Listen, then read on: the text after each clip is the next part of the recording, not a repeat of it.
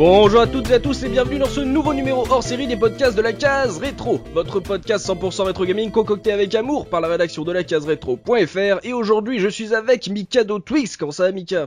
Bon, bon, bon, bon, bon, les, ré- les rétro. Encore une superbe annonce de Mikado Twix. Hein. Il nous enchante à chaque podcast. Hein. Toujours, euh, voilà, toujours des semaines de préparation pour pour ça. Euh, nous avons également le Papa Looping. Comment ça va Looping? Salut les gars, ça va très très bien. Le Master Subikun. Comment ça Subi Salut tout le monde, ça va nickel. Le Professeur Oz. Comment allez-vous Professeur Bon, du tout, ça va très bien. Eh ben je vois que c'est contagieux. On a également le Tonton Dopamine. Comment ça Dopa Ça va très bien, je me suis séché moi avant de venir. Oh la vache, on atteint un niveau là, je sais pas hein, pour les auditeurs, hein, euh, voilà, vous êtes vous êtes certainement en train déjà de partir. Et le sémillant et fringant Gerfo, comment ça Gerfo? Ça va très bien, salut tout le monde. Alors messieurs, pour ce nouveau podcast hors série, on va s'intéresser à un sujet, ma foi, assez, assez léger, mais qui occupe malgré tout une place de choix dans les débats entre rétro gamers. On n'arrête pas d'en parler, on n'arrête pas de, de le vanter. C'est une légende, c'est un mythe, que sais-je, puisqu'on va parler des niveaux aquatiques de nos vieux jeux. Alors ces niveaux, bon, on le sait, ils ont pas une excellente réputation auprès de, de la sphère du rétro gaming, mais est-ce que c'est vraiment mérité? Euh, Est-ce qu'ils sont vraiment tous mauvais? Euh, Quels sont vos niveaux aquatiques préférés? Quels sont ceux au contraire que vous trouvez les, les plus horribles? On va voir ça tous ensemble dans ce podcast hors série de la case et on va commencer justement par notre première partie intitulée Ils ne sont pas tous mauvais. On va caser les niveaux aquatiques qu'on aime bien, même si euh, le, grand public, euh, enfin euh, on n'arrête pas de dire ah ils sont ils sont nuls, bah nous on les aime bien. Et bah, comme on parle de niveau aquatique, je vais naturellement me tourner vers notre saumon de la rédaction. Je vais me tourner vers toi, professeur, puisque toi, Ose, tu les trouves finalement pas si mauvais ces niveaux aquatiques. C'est la question, c'est que quand, quand on a abordé l'idée de faire un hors-série là-dessus, c'est vrai que tout de suite la, la question c'était bah voilà les, les jeux vidéo qui se passent sous l'eau, les niveaux, est-ce que c'est finalement toujours des des plays pour les pour les joueurs? Et moi, quand Ouais. à, à la réflexion, j'ai pas trouvé d'exemple parce que finalement pour moi j'ai souvent des, des souvenirs très agréables ou forts de, de moments de séquences qui se sont passés sous l'eau ou pour élargir de séquences Dans les jeux vidéo, tu parles là, parce que on peut. Oui, oui, oui, oui, bien sûr, bien sûr. J'ai- des bons parle- souvenirs qui pas se sont passés sous l'eau. Non, non. D'accord. Mais Oui. euh, voilà, je me rappelle de, de moments forts, de moments justement euh, agréables, de moments euh, de, de séquences vraiment euh, ardues, mais du- le genre de séquence qui te donne envie de te surpasser. Et Ouais. c'est vrai que finalement, quand, quand on a dit qu'on allait faire ce thème-là, bah moi, il y a plein de de souvenirs vraiment de bons souvenirs qui me sont revenus. Alors après je dis pas forcément que tous les que tous les jeux se valent ou que tous les tous les niveaux se vaut, mais moi finalement c'est vrai que quand il fallait faire une sélection, bah, j'ai retenu des des jeux et des moments que que j'ai aimés. D'accord. Avant de, de partir euh, sur ta liste des, des jeux, euh, des niveaux aquatiques qui t'ont marqué, on le rappellera euh, ré- régulièrement dans le podcast, on ne parlera que des niveaux. C'est pas parce qu'on n'a pas aimé un niveau aquatique qu'on n'a pas aimé le jeu euh, dans lequel il est, il est tiré.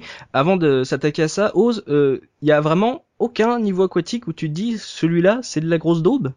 Mais il y en a aucun qui m'est venu. Enfin, franchement, honnêtement. C'est parce que tu les euh, as occultés de ta mais mémoire, non, ce mais- qui est normal. Mais non, pour vous dire, alors peut-être qu'on en parlera dans le podcast, mais pour préparer cette émission, euh, j'ai voulu quand même me- frotter à un niveau aquatique qui est extrêmement connu dans le monde du jeu vidéo, et du coup, je me suis relancé dans le jeu en question, Ouais. et il s'avère, bah, j'en parlerai peut-être si, si si le jeu est abordé, et à ma grande surprise, bah voilà, j'ai presque quand même aimé ce- cette séquence. quoi. Donc euh, non, honnêtement, hon- hon- hon- ouais, mais j'aime ça. Oh, c'est oh, Oh, honnêt- honnêtement, ce que j'aime dans Mm. ces niveaux, c'est que souvent ils proposent. Alors, je parle pas, on parle pas de jeux vidéo qui se passent entièrement sous l'eau, parce qu'évidemment, si on parlait d'un jeu comme Echo, ce serait pas particulier. Mais ce que j'aime bien dans les séquences aquatiques, c'est que finalement, on a des, des gameplays qui sont un peu différents et qui poussent parfois à te, à, changer, à bousculer un peu tes habitudes. Alors parfois, c'est vrai que c'est désagréable. C'est vrai que parfois, c'est, euh, ça va un peu à l'encontre du gameplay qui est proposé dans un titre. Mhm. Mais moi, je trouve ça rafraîchissant, justement. J'aime bien l'idée que quelque part, les développeurs mettent un peu leur jeu en danger en proposant des séquences qui vont casser, euh, casser le rythme. Alors, Ouais. casser le rythme, ça peut être négatif comme ça peut être positif, mais moi, généralement, je suis bon client avec ça. Eh ben lançons-nous avec euh, un de tes, de tes niveaux coup de cœur puisque tu as un niveau aquatique euh, de cœur dans Sonic 1. Bah, en fait, moi, les, les, les Et j'en connais un qui grince Mais- des dents. Mais pour moi, mais les, les Sonic Mega Drive, euh, j'ai toujours bien aimé justement les séquences, euh, les séquences aquatiques, euh, pour pour plusieurs raisons. Alors sur le premier, sur la sur Labyrinth Zone, voilà le. Euh, déjà, il y avait un truc, c'est que moi j'étais habitué au niveau au niveau d'eau dans les Mario où en fait tu avais la tu avais l'inertie, tu avais le fait que ton ton personnage comme Mario, bah il pouvait nager, il pouvait se se, se mouvoir vers le haut, vers le bas. Et dans Sonic, bah, finalement non. Finalement, il, il coule, il continue à courir plus lentement. L'inertie est beaucoup plus forte, mais tu peux pas euh, nager vers le haut, il peut, il peut juste sauter. Et surtout, surtout, eh ben, tu as le timer, c'est-à-dire que tu peux rester sous l'eau que pendant un temps limité, et t'es obligé de trouver, voilà, et obligé de trouver des petites bubules pour, euh, pour, pour, pour reprendre un peu d'air. Et moi, finalement, je dis pas que quand, quand j'ai joué, j'adorais ces séquences parce qu'évidemment, ça génère un stress, Mm. mais je, je trouvais que par rapport au, par rapport au, au jeu, c'était, c'était intéressant parce que Sonic, voilà, c'est la rapidité. Alors, je sais que des gens vont- trouvent ça complètement aberrant Oui. parce que du coup, ça cache justement avec le postulat de départ des, des jeux Sonic parce que du coup, on va avoir un personnage qui est très lent. Mais j'a- j'adorais vraiment le, le fait de, de, d'explorer les niveaux de manière beaucoup plus lente, beaucoup plus posée, même si tu avais justement le, le coup près du, euh, de l'oxygène qui, qui risquait de tomber, quoi. En tout cas, Eh ben, je partage pas du tout ce point de vue et on en reparlera on en plus tard. Mais tu vois, rien que pendant que tu parles, le fait que euh, Soubi et moi, on mime, euh, que ce soit le son à- quand tu manques d'oxygène ou juste quand Sonic récupère, ça prouve à quel point ça nous a traumatisés en fait. Ouais, mais tu vois, il y a un truc avec ces niveaux-là, et peut-être qu'on en parlera également pour Oui, un autre jeu dont on a déjà masochisme, monsieur. Peut-être qu'on en parlera aussi pour un autre jeu dont on avait un podcast, un podcast il y a très très longtemps. Mm. C'est que généralement ces séquences-là, elles génèrent également des, euh, des moments qui sont assez ardus, qui sont assez tendus. Et quand tu réussis après moult et moult euh, essais à passer ces séquences-là, mais tu en, moi j'en tire une fierté et euh, je et une puissance qui me donne envie d'aller encore plus loin dans le jeu derrière. Et puis en plus, généralement sur ce genre de séquence, tu le réussis une fois, quand tu le réussis deux, trois, quatre fois, parce que c'est des jeux qu'on refaisait beaucoup de fois à l'époque Mm. ben il y a un moment tu tu tu t'inquiètes plus euh, enfin tu tu les prends plus avec autant d'appréhension donc moi j'ai- j'aime j'aime ces jeux pour enfin j'aime ces séquences pour pour ce qu'elles proposent et j'aime également ces séquences pour ce qu'elles génèrent auprès du joueur c'est-à-dire une sorte de surpassement de soi Euh, nouveau jeu dans ta liste, euh, est très curieux, c'est un survival horror, c'est Silent Hill 2. Il y a un niveau aquatique dans Silent Hill 2 qui te plaît? c'est pas le niveau aquatique c'est pas non non parce que bon je pense que les, les gens vont dire mais qu'est-ce que c'est Silent Hill Oui, il y a voilà. pas de niveau aquatique on se pose tout, la euh, question. non mais dans dans la ville de Silent Hill il y a une il y a un, un endroit qui s'appelle le lac Toluca Mm. Et dans Silent Hill 2, ben, il y a une séquence qui, moi, m'a marqué, je pense, qui a marqué tous les joueurs qui se sont frottés à ce jeu. Mhm. C'est la séquence, en fait, où, vers la fin du jeu, on doit euh, traverser le lac à la barque pour Ah, rejoindre, en fait, le- la dernière zone. Et en fait, j'ai adoré cette séquence parce que j'ai trouvé qu'en fait, elle répondait extra... enfin, elle répondait vraiment à la séquence de départ du jeu où, en fait, euh, euh, Jack doit traverser la forêt pour rejoindre la ville de Silent Hill. Vous savez, cette séquence où il Qui ressemble à la forêt. descente vers l'enfer, quoi. Voilà, c'est la, séquence qui est, lent, inter- très qui est interminable, tellement longue que l'on veut même pas faire demi-tour. Mm. Et finalement là, on retrouve un petit peu le même, la même idée où quand il va dans la barque, il est dans le brouillard et il doit simplement, en se guidant un peu avec les bruits, avec la lumière, essayer de trouver l'île Mm. sur laquelle se trouve l'hôtel. Et euh, ça, ça peut tu- durer, euh, ça peut Tu peux durer. galérer, très je longtemps. crois. Hein. Tu peux te Ah perdre. oui, tu hein, peux tourner. ouais. Moi, quand je l'ai fait, j'ai bien dû, j'ai bien dû, je sais pas, je crois que j'ai fait d'entre 5 et 10 minutes et je crois qu'en il a essayé de pêcher. Ça, non, mais, non, mais pour te dire, il y Animal a- Crossing. C'est ça. pour te dire, il y a un moment quand sur cette séquence, je me suis arrêté de, de, de ramer, puis j'ai simplement regardé un peu autour, parce que tu vois, tu essaies de repérer un peu une petite lueur, tu essaies un peu avec Mhm. le son de repérer le bruit, s'il faut aller plutôt à gauche, à droite. Et j'ai trouvé cette séquence à la fois re- reposante, enfin un mélange, c'est très bizarre, c'était à la fois oppressant et, repos ouais, et reposant. Mhm. Et euh, du coup, j'ai trouvé ce moment extrêmement fort. C'est marrant parce que ce, ce moment, je l'ai vu dans un speedrun et en fait, tu dois, tu dois, si tu veux euh, avoir, euh, je sais plus quoi, des étoiles supplémentaires pour finir le jeu, tu dois arriver de l'autre côté de la berge en moins de une minute ou trois minutes. Enfin, je sais plus exactement le temps, quoi. Il y a même un défi sur ce niveau, en fait. En fait, il y a un hors-bord caché dans une école. Ça permet de traverser le lac encore plus vite. Non mais c'est une belle proposition de OC qu'on on parle de, de niveau aquatique, on s'imagine euh, à peu près tous les, les mêmes horreurs en tête, on a tous les, les, mêmes, les mêmes traumas et Oz nous trouve un niveau aquatique. C'est puis sur- une séquence et puis- aquatique. Et puis surtout, dans un truc comme Silent Hill, on pourrait s'attendre à ce que quand tu vas sur un lac, finalement, t'es un- t'es une monstruosité qui vient te happer par le fond, et puis finalement, là, il y a rien, quoi. Mais c'est une belle proposition, c'est beau, ça, ça te ressemble, professeur. Mhm. Euh, nouveau jeu. Et là, bon, là c'est très connu. euh, c'est euh, ça, je sais même pas ce qu'il fout dans tes jeux préférés, euh, dans tes niveaux aquatiques préférés. C'est Tomb Raider 2. Ah, voilà. Alors, Quel niveau je- dans Tomb Raider là- deux là- Le mais Non, premier, mais là, je le vais, je vais encore faire râler parce que déjà, dans le premier Tomb Raider, il y avait quelques petites séquences aquatiques que je vais pas dire que je les aimais, mais elles avaient le mérite d'exister, mais je les trouvais pas forcément À poil dans la piscine. Mais il y a un truc, que- C'est ça, Voilà. on l'a tous fait. c'est Voilà. ça. mais s'il y a bien un truc que j'ai adoré avec l'arrivée de la 3D, c'est Mm. que les séquences aquatiques, finalement, je trouve qu'elles retranscrivaient bien, ou tout, tout du moins peut-être involontairement, ce que tu retrouves quand toi-même t'es sous l'eau. Quand tu es, quand tu essaies de nager, quand tu essaies de plonger, il y a un moment où, en 3D, quoi. Oh, non, mais quand, quand t'es sous l'eau, à un moment, tu sais, si tu tournes un peu, tu, tu sais plus où est le haut, le bas, tu peux un peu te perdre. Enfin, tu sais, t'es pas aussi à l'aise quand t'es sous l'eau que quand, quand t'es sur la terre ferme. Et finalement, ce que j'aime bien dans les, dans les jeux en 3D, quand, quand il y a des séquences sous-marines où le personnage veut nager, et en particulier un Tomb Raider, c'est que, bah, du coup, t'as cette notion un peu de, t'es complètement désorienté. Et, bah, dans Tomb Raider, euh, moi, même si le game, même si la, la jouabilité de Lara était très particulière pour pas dire à chier sur ces moments-là, Mhm. moi, je, ça me rebutait pas. Et dans Tomb Raider 2, bah, été extrêmement content parce qu'il y a toute une, une séquence de plusieurs niveaux euh, qui se passe en fait sous l'eau. Alors ça commence par euh, par une séquence qui s'appelle par 40 brasses de fond où en fait Lara est plongée au fond de l'océan, elle se fait attaquer par des requins et en fait elle doit rejoindre l'épave d'un vieux bateau, l'épave du Dora Maria. Mhm. Et en fait, elle va visiter cette, euh, cette épave euh, sous-marine pour retrouver, alors je ne sais plus quel, euh, quel artefact. Mais c'est ces quatre niveaux qui, qui forment en fait un, un tout dans, le, dans, dans cet épisode qui Mhm. m'ont que j'ai vraiment adoré parce que tu retrouves à la fois le gameplay de plateforme de la de, des Tomb Raider Mhm. plus ces séquences où tu dois nager et puis aller vite parce que tu es en manque d'oxygène ou parce que tu vas être attaqué par un requin. Il y a, il y a un moment, alors je sais plus dans quel dans quel niveau où euh, Lara en fait euh, court dans le dans le bateau et tu as une image très cinématographique où tu vois en fait euh, c'est comme si la caméra était posée dans l'océan et tu en vois en fait Lara qui passe qui court derrière une baie vitrée et en fait au premier plan tu vois une clé qui est posée au fond de l'océan et tu devines qu'en fait il y a un moment où tu vas devoir sortir dans le dans, dans les fonds marins pour aller récupérer cette clé.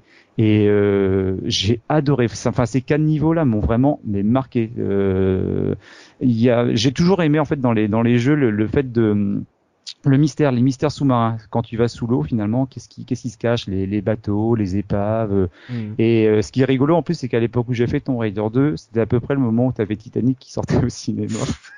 Oh là là, le Oh, le rapport Donc voilà, il y, y avait une, une sorte de, de lien qui se faisait. Mais euh, mais voilà. Alors après, on dirait que dans Tomb Raider 2, ils avaient rajouté une arme, un lance-harpon, je crois, pour euh, pour Mais pouvoir euh, se défendre un petit peu. Mais l'arme vraiment, elle servait pas à grand chose. Mais euh, voilà, moi j'aime bien. Tu vois quand, quand je disais tout à l'heure que les séquences où fait quand t'es sous l'eau, t'es obligé de te dépêcher pour euh, parce que t'es en manque d'oxygène. En fait, t'es Mm. obligé vraiment de te surpasser. T'as pas le temps de Tomb Raider finalement c'est un jeu assez contemplatif où parfois tu t'arrêtes pour regarder un peu ce que tu dois faire dans une zone là quand t'es sous l'eau tu t'as pas le temps de faire ça c'est à dire que tu, tu dois essayer de foncer le plus possible et puis euh, Ah bah, euh, Justement, euh, attends, dans ce Tomb Raider 2, c'est, il y a pas ce niveau où tu ne sais même pas où de, de base où tu dois aller, où le niveau est assez vaste et tu sais même pas où est la sortie et, euh, et que donc tu dois mourir, voilà, jusqu'à trouver ah l'entrée. bah, de- le, le, le, le début de la séquence aquatique 40 brasses de fond c'est ça elle est Mhm. larguée sous l'eau t'as des requins et en fait bah tu dois euh, tu dois directement euh, te démerder pour trouver le- l'entrée de, de, de l'épave et c'est vrai que j'ai bien dû mourir une petite dizaine de fois Voilà. trouver le truc mais bon ça dure ça dure 10 secondes au début du niveau à la limite tu recommences plusieurs fois t'as pas de la frustration de te dire merde j'ai fait une demi-heure Ah, de jeu reco- je viens de faire une demi-heure Mourir dix fois au début d'un niveau, si, ça peut saouler beaucoup de joueurs. hein. Est-ce que je suis le seul à avoir galéré des fois de, de tirer un levier sous l'eau quoi? Je- je- Ah non, t'es Ah, pas ah. le seul. Ah, vous me rassurez parce que ça, ça me faisait Bah oui, péter mais- un câble. hein. Ouais, mais, ouais, mais looping, imagine, si toi t'es sous l'eau, si tu vois un levier, un truc à, à manœuvrer, bah forcément tu vas le galérer à le manœuvrer dans la, dans la réalité. Donc c'est, pour moi, je trouve ça Oh, normal. Mais non, mais, non, mais non, mais honnêtement, moi ce qui me choque, moi ce qui me choque, c'est finalement quand tu es sous l'eau, que tu te retrouves à avoir le même gameplay que si tu étais sur la terre ferme.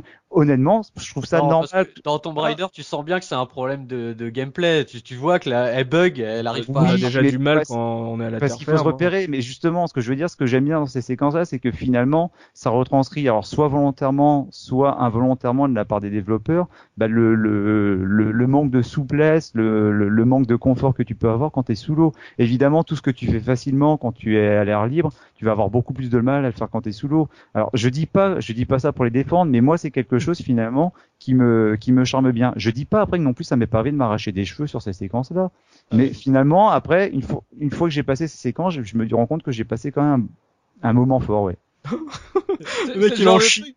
Truc- C'est le genre de truc où tu dis non mais euh, ce truc-là c'est chiant à faire dans la vraie vie. Bah oui, bah alors donc c'est pour ça que c'est chiant à faire dans un jeu vidéo. Ouais, logique. mais là, sauf que là, dans un jeu, tu te dis, bah non, je m'en fous, je peux mourir autant de fois que je veux, donc. euh, C'est ça. Ose, il en chie le mec qui a pendant passé deux heures. deux heures sur. Ouais, il, recommence des dizaines de fois et c'est fini. Il fait. C'était pas mal. Il a dû adorer Shenmue. Hein. Il a dû passer des heures et des heures avec le Fenwick. Hein. Pourquoi il y a une séquence sous l'eau avec le Fenwick?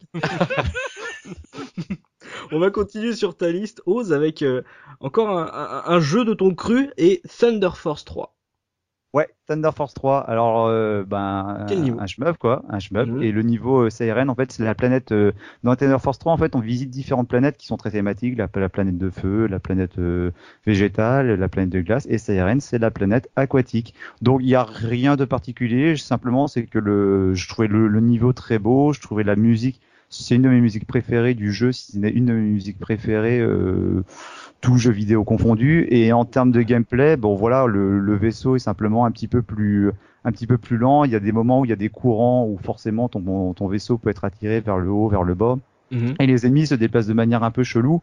Mais voilà c'est vrai que C'est original pour un shmup. c'est euh, original pour un shmup. Ça, ça existe dans d'autres shmups aussi hein, je pense. Oui, oui, mais, ça, fait, euh, ça existe, mais c'est vrai que c'est sympa. mais voilà comme je l'ai fait il y a, quand j'étais tout jeune c'est vrai que ça m'avait euh, ça m'avait ça m'avait vraiment bien plu quoi Non, mais il, en, il en jette un Thunder. Force 3 euh, déjà d'une façon générale, euh, Mm. c'est- c'est c'est mortel. La musique est mortelle aussi, ça fait Mm. partie des meilleures euh, musiques de jeux vidéo que j'ai pu entendre. Et, et beaucoup d'originalité dans, ce, dans ces niveaux aquatiques. Déjà, de toute façon, t'en prenais plein la tête, quel que soit le thème des, des niveaux. Et j'avais complètement oublié effectivement le niveau aquatique de, de Thunder Force 3, il est, il est effectivement magnifique. Soubi, tu l'as fait ce jeu? Non. Ah, c'est pour ça. Oh, il mais peut donc, pas ne pas l'aimer. Oh, mais voilà, mais c'est plus, c'est plus une ambiance aquatique qui n'a qu'un vrai niveau aquatique. Ça change rien au niveau du gameplay. T'as pas de, t'as pas plus de C'est difficulté à manœuvrer le vaisseau c'était un bon niveau alors.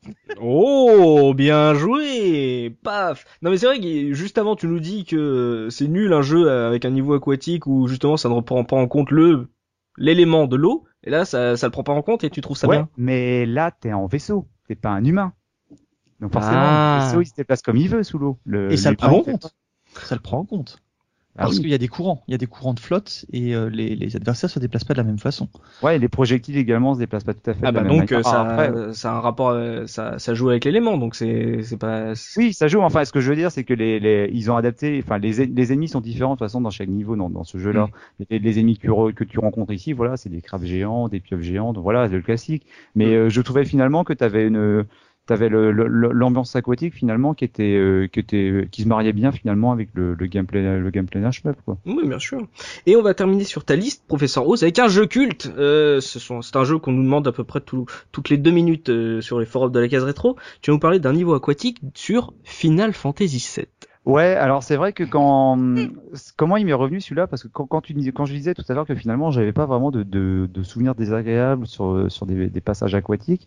Et c'est vrai qu'au même moment euh, ben j'étais en train de finir euh, Crisis Core sur PSP et c'est là que je me suis dit ah mais c'est vrai que dans FF7 il y avait le le passage du le passage sous-marin. Et à nouveau pourquoi ça m'a plu? Parce que enfin ça m'a plu euh, le, Ah. le gameplay change bon voilà dans ce Final Fantasy on sait qu'arrivé sur PlayStation ils se sont amusés à mettre plein de petits jeux donc euh, quand tu récupères le sous-marin pour aller visiter le réacteur sous-marin de, de Junon, tu as une petite séquence de course-poursuite avec un autre sous-marin où tu dois lui tirer dessus. Bon, ça mange pas de pain, ça a le mérite d'exister. Il y a le fait que si tu cherches bien euh, dans l'océan, tu as plein de petites quêtes annexes comme découvrir des zones. Tu peux trouver par exemple euh, une grotte cachée où tu vas apprendre un petit peu plus sur l'histoire de, de, de Vincent qui est quand même le personnage overclass de FF7.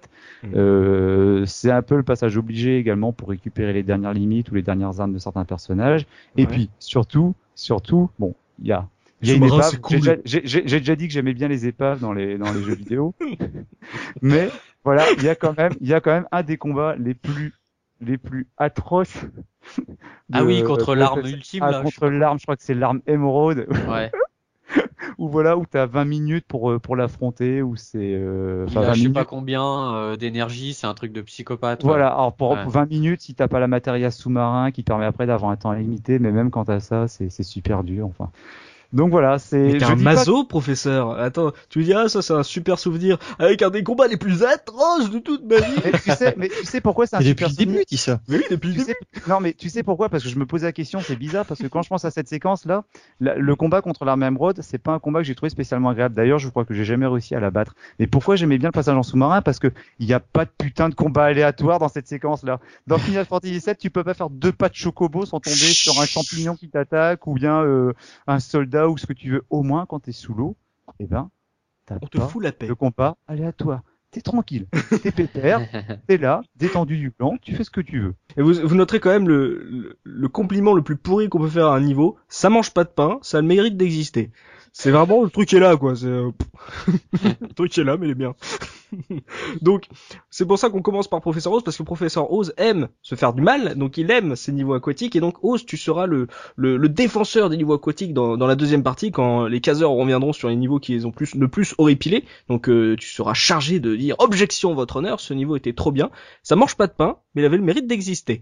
Et encore, j'ai, et encore, et encore, et attendez, attendez, j'ai, gardé une torpille en réserve. hein. Ouh, les torpilles, mes sous-marins et tout, voilà. Je vais, je vais te laisser un peu trop poser Oz, parce que je vais me retourner vers les autres caseurs. Messieurs, il y a vraiment aucun niveau aquatique qui ne trouve grâce à vos yeux. Je sais qu'il y en a au moins un ou deux que vous aimez euh, bien, ou alors plupart que vous aimez bien. Looping, toi, un Ouais. petit, un petit Mario 3, t'aimes bien? Ah oui, bah en fait, euh, je reviendrai sur le 1 un peu plus tard hein, dans, dans l'émission. Par Mhm. contre, euh, donc moi j'ai eu euh, ouais Super Mario Bros 3 euh, bah à sa sortie en 91. Mhm. Euh, donc je l'avais, j'attendais le jeu avec impatience euh, parce que dans la, à l'époque t'avais la pub partout, euh, il arrive et tout. Et euh, bah ils ont, ils ont inventé un petit truc euh, dans le 3, c'est que t'avais des costumes. Ouais. Et Tu t'avais le la costume grenouille. et t'avais la grenouille. Et euh, donc la grenouille qui te permettait euh, de nager, euh, de mieux nager dans l'eau. D'accord. Donc, euh, alors tu pouvais la, la voir aussi en, en phase euh, terrestre, mais alors là tu, euh, tu faisais que des bons, tu, tu, c'était, c'était une grosse galère. Mm. Et euh, donc quand tu pouvais te l'équiper pour aller dans les mondes, euh, les mondes comment dire, aquatiques, parce que c'est pareil dans le 3 ils ont rajouté euh, des mondes complets euh, quasiment euh, euh, avec, enfin c'est des mondes avec des niveaux aquatiques à l'intérieur en fait. D'accord. Mm. Donc voilà, donc euh, la grenouille, elle, elle te permettait, alors je sais pas, euh, pour visualiser, en fait, euh, Mario, il est tout vert, avec euh, deux petits yeux de, de grenouille sur la tête, quoi. Ah, genre, euh, genre euh, comment, tu sais, un bébé euh, quand tu mets un baby gros, quoi, un bébé, quoi. voilà, quoi, pour visualiser, quoi. Tu vois oui, on visualise bien. Là. Donc, euh, donc voilà, donc le gameplay était différent parce qu'il était beaucoup plus stable dans l'eau. Mhm. Il avait une, une position horizontale Ouais. qu'il n'avait qu'il n'avait pas dans le 1, mais on y reviendra. Donc il- là, il pouvait nager euh, tranquillement. Ouais. Et, euh, et voilà. Et je sais que moi, bah, euh, ça m'a ça m'a beaucoup plu. J'ai pas j'ai pas été frustré. J'ai trouvé ça bien. Euh, voilà, il y avait il y avait vraiment un apport quoi. Frustré, donc en gros, t'es en train de nous dire que s'il y avait pas eu euh, ce costume de grenouille, les niveaux aquatiques Alors- euh, des, des, des jeux Mario, ça aurait pas été la même tisane pour toi.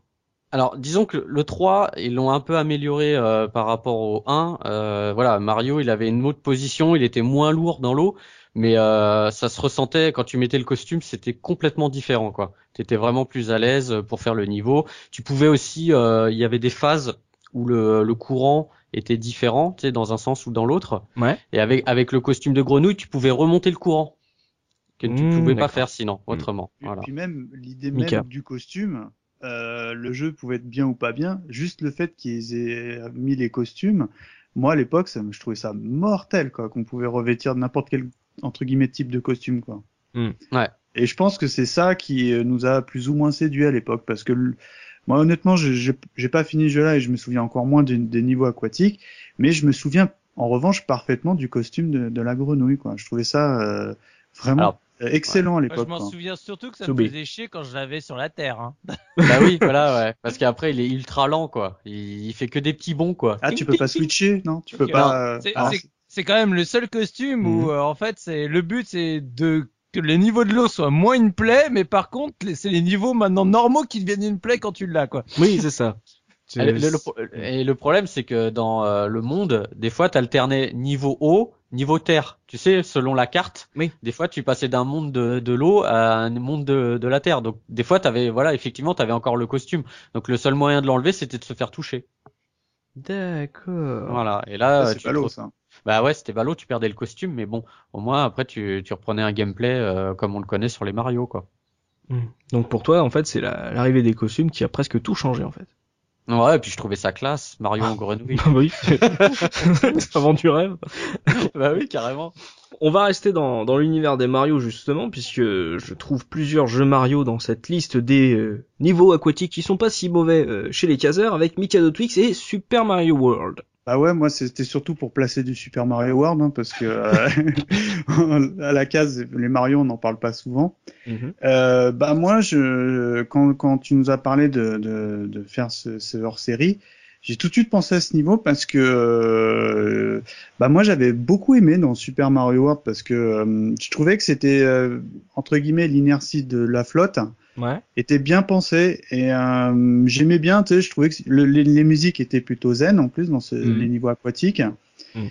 et euh, j'aimais bien parce que tu nageais tranquille c'était pas trop dur bon il y avait des petits poissons qui venaient un peu t'em- t'embêter mais euh, mais euh, c'était pas violent violent et euh, un truc que j'avais capté c'est que tu pouvais aller euh, je sais pas si c'était un glitch ou euh, un- une astuce prévue pour le jeu Ouais. mais si tu attrapais je crois une carapace ou un Yoshi t'allais vachement Ouais, plus vite Je me quoi souviens, c'est vrai. et, et, et euh, bah tu sais quand t'es minot et tu découvres ça tu oh mortel je vais pouvoir aller plus vite tu sais des, enfin on appelait pas ça des speedruns ou des trucs comme ça mais et du et du coup euh, pour préparer l'émission bah, j'ai regardé justement une, une run de, de, de, de ces niveaux aquatiques et les mecs ils utilisent tous cette technique mais euh, à des niveaux euh, de, de, de samouraï quoi vraiment euh, Samouraï.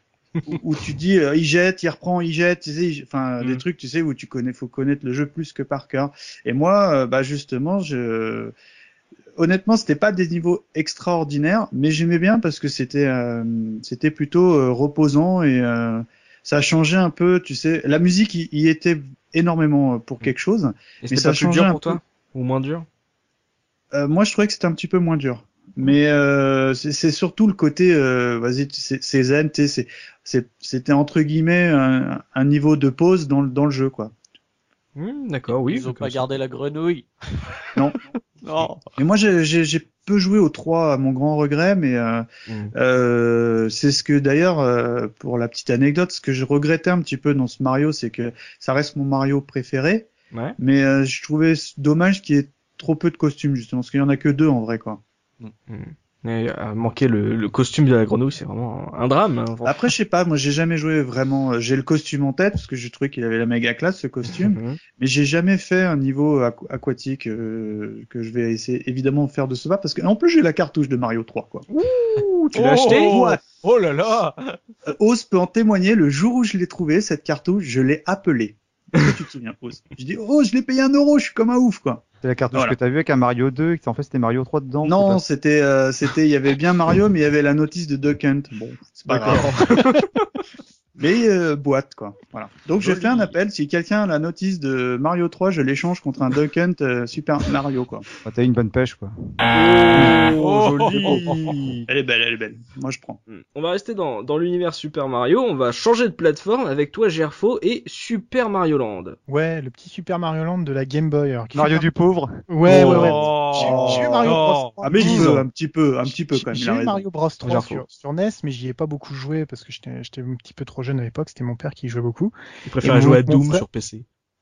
non, mais c'était même avant. Donc, euh, mais euh, non, non, mais du coup après euh, sur ma sur ma Game Boy qui a été ma vraie première console et Super Mario Land a été un jeu que j'ai récupéré en loose day d'ailleurs. Je l'ai trouvé à l'arrière d'une bagnole de fonction de mon père, je crois, dans euh, la pochette Oh. arrière du siège. Je crois que ça devait être un de ces gamins qui oubliait des jeux Game Boy, parce que j'en ai récupéré deux Mm. comme ça. Ça sent Oh la là magouille, ça. Moi je vous le dis, ça sent la magouille là. Faut pas se demander pourquoi il avait oublié là, hein, c'était volontaire. Oh. Oh, Non, non. il est- Et, et en fait, enfin, ce, jeu c'est super marrant parce qu'il a qu'un seul niveau aquatique et c'est pas du tout un niveau aquatique classique parce qu'en fait euh, Mario est dans un dans un sous-marin et c'est un niveau de shoot 'em up où on tire sur des pieuvres et des poissons morts. C'est Ils sont, ils sont morts avant que tu leur tires dessus? Ouais, tu sais, c'est des arêtes seulement, squelette. c'est des poissons à squelettes en arête qui, qui se promènent. T'as une musique toute euh, toute euh, dynamique et tout euh, et en fait tu Ta- ta- ta- ta- ta- ta- ta- ta. Ça c'est Géopardy ça. Et du coup, euh, bah voilà, on passait son temps à, à tirer sur tout ce qui bougeait, puis on arrivait à un boss qu'il fallait shooter en esquivant. Donc c'est, C'était en fait, le boss ça- déjà, je me souviens plus. c'était une espèce de d'hippocampe géant ou un truc comme ça qui Ah était oui. qui, qui montait sur des trois axes. Et après, il fallait se glisser par en dessous pour aller atteindre l'interrupteur et passer au monde 3. Et euh, bah en fait, enfin, c'est vrai que bon, je, dans les jeux dont je vais parler ce soir, la majorité, c'est plutôt des niveaux que j'ai appréciés. Je suis quand même plutôt avec coach, j'ai essayé de sortir des bons souvenirs. Mais c'est vrai qu'à l'époque, les niveaux de l'eau, ça me frustrait quand t'es gamin. C'est des moments où tu, tu contrôles pas la, tu contrôles mal ton personnage. On essaye de te, de, de te, de d'inhiber en fait tes possibilités, de te mettre un défi un peu supplémentaire. Et ce niveau auquel je m'attendais pas du tout et où tu passes ton temps à tirer surtout, c'est- ça fait un bien fou. Surtout dans un Mario, tu t'y attends vraiment pas quoi. Oui, C'est Mario, en de général, c'est- des trucs bizarres. Voilà, enfin, et donc du coup, c'est des, c'est les niveaux qui m'ont plus marié. C'est vrai que Super Mario Land sur Game Boy, c'est pas un jeu exceptionnel, mais il y a ce niveau et puis le dernier qui se passe dans un avion, qui est exactement la même séquence, mais dans l'air, on tire sur des pigeons. Mais euh, c'est. Ils sont morts, les pigeons? Voilà. Ouais, ouais, les- non, non, ceux-là sont vivants. Ils volent bien d'ailleurs, ils font chier.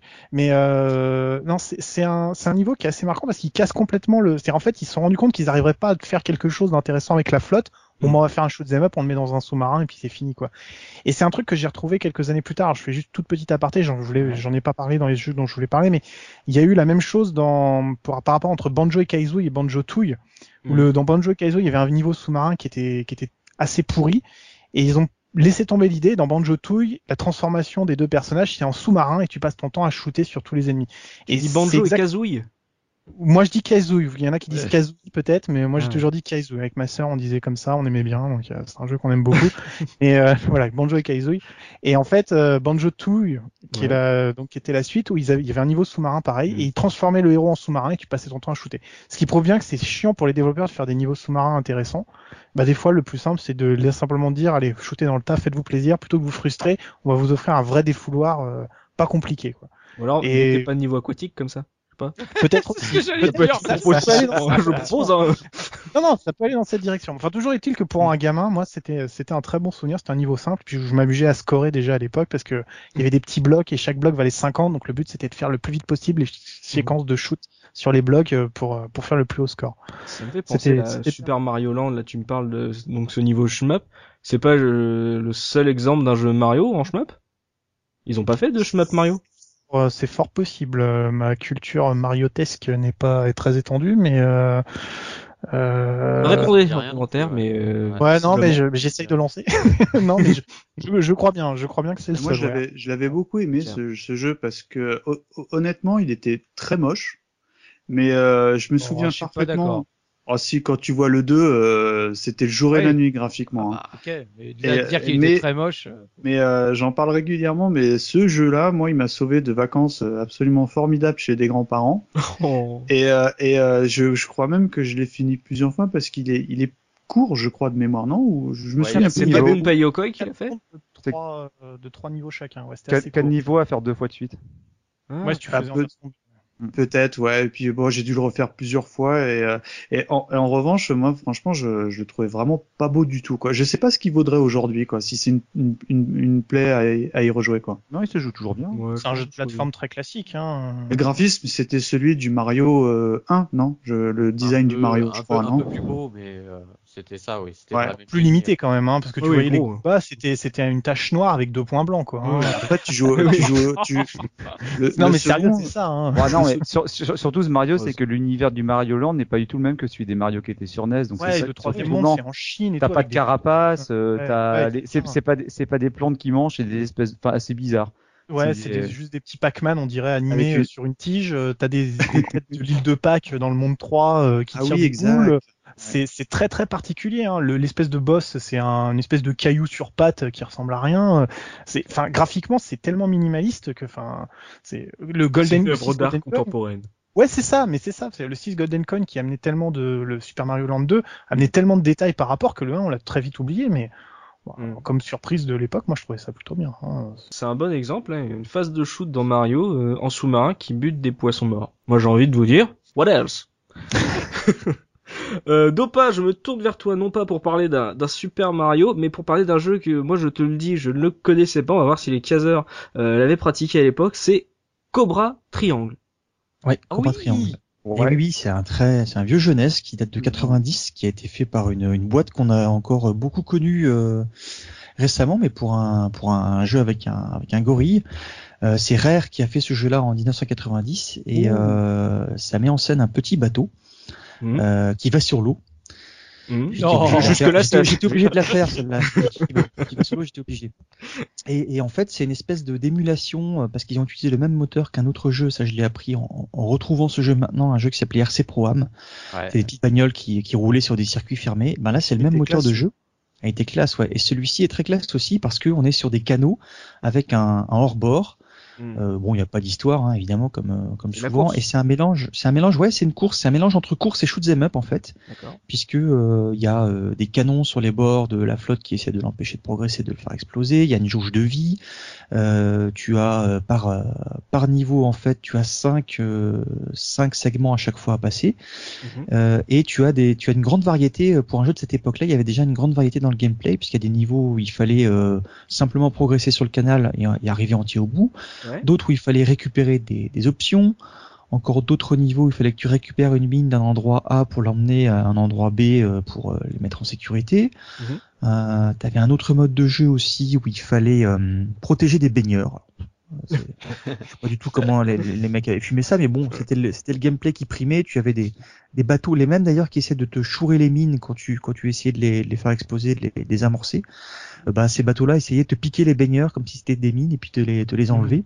C'est varié. hein. Donc, pardon? C'est varié pour un varié. jeu de C'est hyper varié, ouais, ouais, il y a, il y a vachement de trucs euh, qui sont qui, qui sont ajoutés. Il y a une variété aussi dans, dans les décors. T'as as des décors qui sont euh, un, un petit peu euh, glacés, d'autres qui sont en feu. T'as des boss. T'as cinq niveaux, donc t'as cinq boss. Euh, tu fais évoluer ton, ton bateau euh, en ramassant des options euh, pour le, le faire accélérer, pour avoir des boosts. Mm. Euh, t'as des raccourcis un petit peu comme dans Mario Kart, tu sais, pour squeezer des passages qui sont très très Oui. sinueux, Mm. euh, passer en ligne droite en fait. Donc t'as énormément de choses. C'est un jeu qui était plutôt difficile parce qu'il y, a des- il y avait des passages avec des tourbillons dans tous les sens. euh, il y a des passages dans le niveau de glace où tu as des des, euh, des espèces de stalag- stalagmites donc qui, qui sortent du euh, de la flotte pour te pour te détruire. Enfin c'est d'une difficulté assez cauchemardesque en fait. Ouais. Et j'y avais passé des heures et des heures. C'est le genre de jeu où il faut que tu apprennes un petit peu tous les tous les passages. Ouais, qu'il faut que tu faut connaître les courses par cœur. Ouais. Exactement. Et, euh, et puis une maniabilité aussi qui était euh, qui était hors pair. Alors c'était la, la grosse astuce de l'époque. Oh, bravo. Ça faisait longtemps qu'il était pas en forme. euh, Oui, oui, oui, oui. il, remarqué, fallait, il hein. fallait lui tendre une canne à pêche pour qu'il la saisisse. Oh la vache. Et, et puis c'était c'était tous ces jeux de, de, de bagnole et de, et de course aussi où vous aviez en fait quand, quand tu regardais bien où Ouais. tu avais le la voiture ou là en l'occurrence le bateau qui était fixe qui tournait qui changeait juste de direction et c'était le décor en fait qui se Oui. déplaçait sur la position du bateau. C'est un peu entre des isométriques. hein. Enfin, c'est un peu, c'est une vue trois quarts. Un- vue Ah ouais, c'est une vue trois quarts roue. Ouais, il y avait ça aussi en fait. Rock'n'Roll hein. Racing quoi. Ouais, c'était pas vraiment de la 3D, mais c'était effectivement une vue trois quarts haut comme ça. Mm. Évidemment sur NES, hein, c'était pas de la 3D. Mais pour de la Euh, NES, c'est super beau. hein. Ouais. Mais c'est super beau. Je vous invite à jeter un. Alors, Alors moi j'ai une question pour Ah, Dopa. Combien tu lui mets sur 20 Façon de, façon micro kids, normal. Ah, euh, Animation. Écoute, si tu si tu veux une note moyenne, je pense qu'il a- il aurait aussi entre euh, à l'époque dans le contexte, ça aurait dû être entre du 16 et du 18, je pense, un Ah, peu partout. même. Une palme d'or. Ah ouais, ouais, non, c'était vraiment un très très bon jeu. C'est marrant parce que moi, ce, ce, Cobra, ce Cobra Triangle, j'avais connu euh, dans c'est un des premiers euh, Nintendo Magazine. Mhm. Il était en, cou- je- c'est peut-être le premier que j'ai eu. euh, il était en couverture, quoi. Avec le serpent? Ouais, avec le serpent, voilà. Ouais. Ah ouais. Ça parle Ouais. absolument pas quoi. Ah, Vraiment, c'est euh, c'est un grand classique de la NES, hein, mais c'est Ah, un, il faisait partie des premiers jeux, donc. Euh, C'est un jeu qu'on trouvait souvent sur. Enfin, moi, j'ai joué sur les bornes qui étaient présentes dans les supermarchés. Ouais, Oui, exact. oui, tu pouvais Et, choisir entre euh, plusieurs jeux. ouais. Moi, ce que j'adorais, c'était un jeu qui était super rapide. Ouais. Bon, une animation, il- ouais, il avait beaucoup beaucoup de qualité pour l'époque et il se démarquait vraiment euh, de la concurrence. Déjà le thème c'était pas fréquent et puis techniquement, euh, ben, Rare de, déjà à cette époque-là était euh, entre guillemets au sommet de son art quoi. Oh, ils étaient pas encore hyper connus à l'époque, hein, parce que Bah, rappelle, ils étaient pas connus, sorti mais l'année de ma naissance. Hein. Euh, D'accord, mais ils étaient pas connus, mais ils faisaient pas de la merde déjà à cette Ah époque-là quoi. Oui, oui, bien sûr. Ah, ça, on, on se trouve pas du talent comme ça venu de nulle part. Hein. Ouais, non, mais ouais, Cobra Triangle, à part un nom bien pourri, euh, un bon jeu, quoi. Euh, je vais me tourner vers toi, Looping, euh, sur un, toujours sur un jeu NES, mais un jeu NES assez Ouais. particulier, puisque c'est pas, un- on peut pas appeler ça un vieux jeu, puisque Ah tu oui. peux nous parler de Mr. Splash. Ouais, alors Mister Splash, euh, en fait, euh, bon, euh, il y en a pas mal qui, qui savent ce que c'est déjà.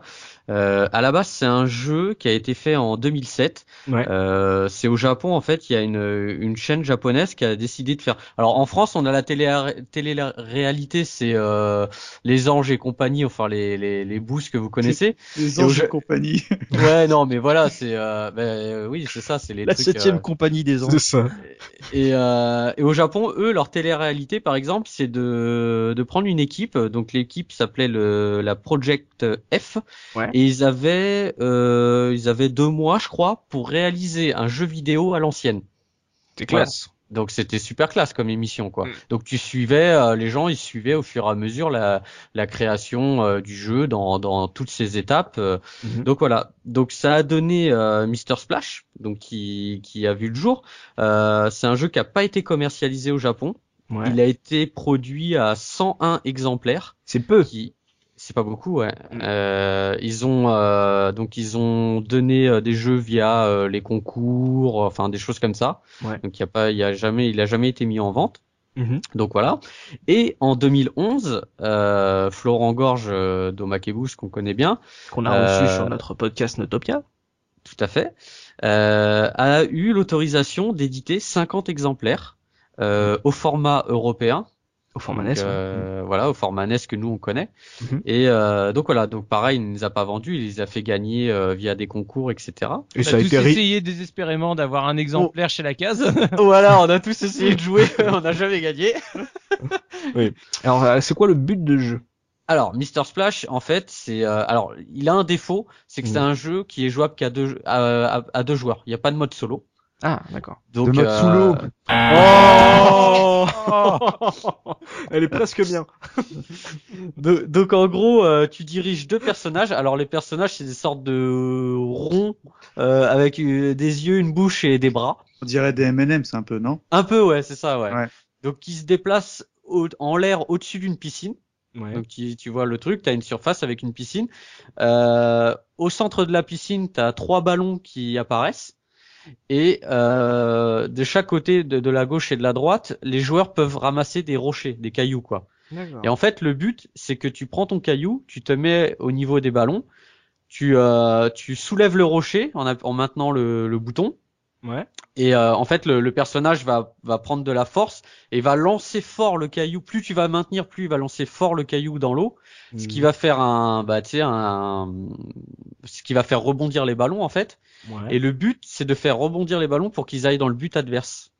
Oh la vache. Ok. Voilà. Il est redoutable ce jeu. quoi. Et c'est un jeu en multi à deux joueurs qui est excellent quoi. Il est excellentissime. Vraiment, je je dis pas ça parce que euh, euh, voilà, il a été édité récemment, euh, mais euh, le, le gameplay est simplissime, mais il est redoutable parce que tu as plusieurs euh, approches. Soit tu entre guillemets tu bourrines en essayant de mettre le plus de ballons possible, soit tu places tes Mm. balles. Moi, je le vois vraiment entre guillemets comme une sorte de, de un peu de jeu d'échecs quoi. Ouais. En- mais en version euh, ultra simplifiée quoi. Mhm. Et, euh, et moi j'adore comme je déteste ce jeu parce que je fais preuve d'une euh, d'une médiocrité absolue à ce jeu. Mais euh, c'est simple, je n'y joue. Enfin, à chaque fois qu'on qu'on a la chance de se voir sur des conventions rétro, la Mhm. plupart du temps il tourne le jeu. Mhm. Et euh, je n'y joue plus parce qu'à chaque fois je me prends des doses, mais un truc hallucinant où, euh, où des loopings, des machins, il met des 15-0.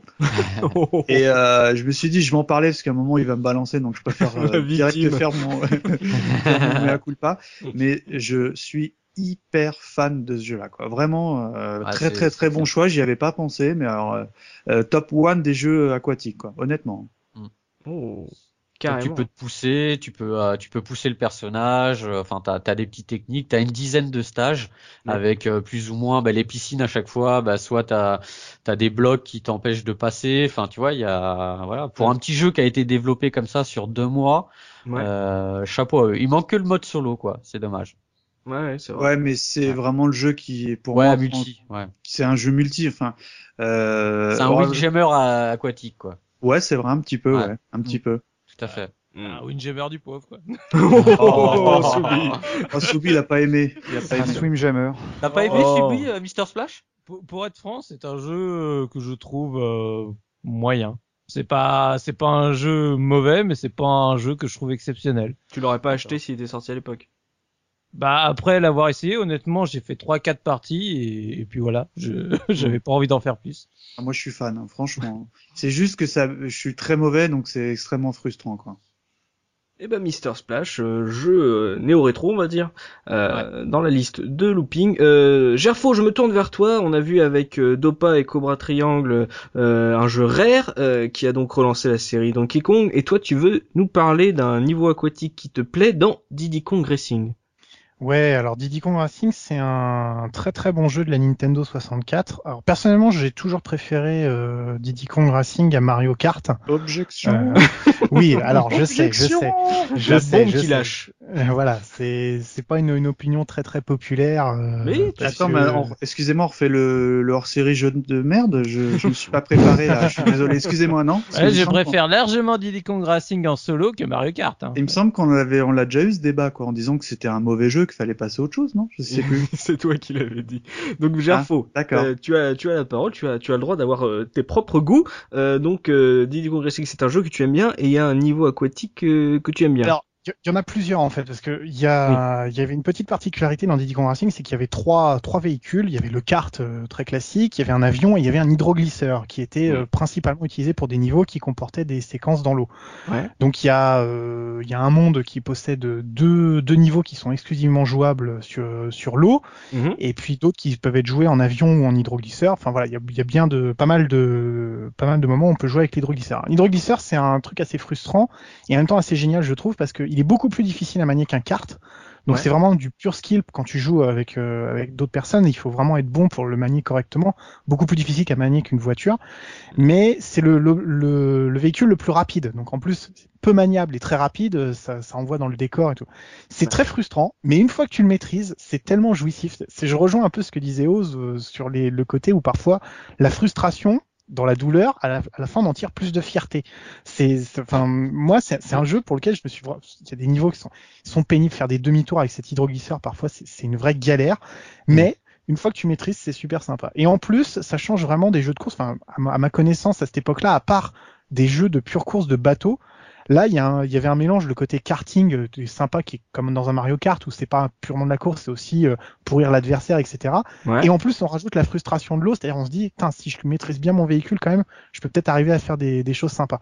Et en plus, ces niveaux de de- d'eau étaient toujours vachement bien construits avec des raccourcis très durs à prendre, beaucoup plus durs que les raccourcis de la plage, par exemple, de Mario Kart 64, où il fallait faire des sauts très prolongés à pleine vitesse pour pouvoir prendre un, un boost qui était en l'air, etc. Et Mhm. du coup, enfin, avec ma sœur, c'est des très très grands souvenirs de, de jeux où on s'est bien marré à faire ce jeu-là, et les niveaux sur l'eau, c'était Bon, allez, on, on va on va faire n'importe quoi, mais on va quand même y arriver parce qu'au final, on maîtrise tellement bien le véhicule qu'on peut remonter l'IA sans problème. Euh, C'était c'était vraiment très fun. Et euh, à ma connaissance, il n'y a pas Mm. beaucoup de jeux qui qui offrent qui offrent ce genre de possibilités, notamment dans le mode dans le mode course où tu peux Mm. euh, tu peux bouger comme ça. Alors après, je sais je sais que Diddy. Kong Racing n'a pas bonne presse. Je personnellement, je comprends pas pourquoi. C'est vraiment il un bon partage jeu. beaucoup, hein. Il partage beaucoup. Moi, je l'ai fait cet été avec mes filles. euh, on n'a pas aimé, quoi. Mm. Euh, J'ai pas, j'ai pas accroché.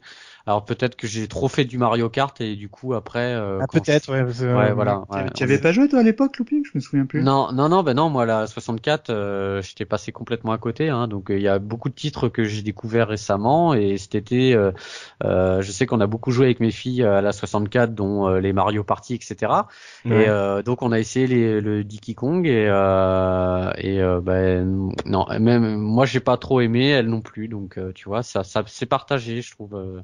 Ce Ah, jeu partage beaucoup. ouais. C'est dommage. enfin, Mm. Moi, moi, j'aime beaucoup. Et puis, euh, enfin, il est plus plus juste que Mario. Mario, pour moi, est toujours très frustrant euh, avec ses carapaces bleues et ses conneries dans tous les sens. Mm. Je trouve qu'il y a plus de plus d'habileté. On reconnaît plus le, le degré du joueur. C'est-à-dire, bon, Meilleure récompense chiant au pour ceux qui skill. sont tout le temps derrière. Voilà, plus de récompenses au skill. Et enfin, personnellement, comme je joue pour la gagne, je trouve ça plus juste. Donc euh, voilà. Meilleure récompense au style et vu que je suis un PGM. voilà. Non, mais euh, bah, avec ma sœur, avec ma sœur, j'étais forcément, j'étais plus doué qu'elle, ça allait. Mais après, c'est sûr que c'est frustrant des derrière. Mais c'est, c'est encore plus frustrant quand t'es bon et que tu perds simplement parce qu'un mec derrière qui maîtrise pas le jeu te balance Euh, une carapace bleue. Moi, ça me, moi, ça m'énerve. J'ai jamais apprécié les Mario Kart pour ça. Je déteste ça. Parce que perdre, déjà, j'aime pas, mais alors perdre quand c'est dégueulasse comme ça, alors là, je, je... Perdre, j'aime pas. Perdre contre un joueur débutant, j'aime encore moins. c'est ça, mais c'est ça. ouais. Moi, ce que j'adore, c'est de voir un joueur qui justement qui veut te skiller, qui perd parce qu'il y a un débutant qui lui en fout plein le cul sur la fin de la course. ça, ça, moi, j'en ouais. peux plus après. moi, je pas. Ça, ça me, ça me frustre trop. Mais je, mais je suis mauvais Mais ça joueur. fait de très bonnes soirées. Ça fait de très bonnes soirées. Ouais, oui, pour les débutants. très, très- Je suis très très mauvais joueur. Mais de toute façon, Gerfo et O, c'est un peu des sados. Hein. Si vous écoutez depuis le début de ce podcast, T'as l'impression- Sodo oh la Oh, vache. Mais t'as l'impression que c'est ces deux-là, ils vont se retrouver après le podcast et ils vont se brûler le corps avec des cigarettes. C'est oh j'aime bien, j'aime bien. Vous trouvez votre plaisir dans la frustration, dans la douleur, c'est génial.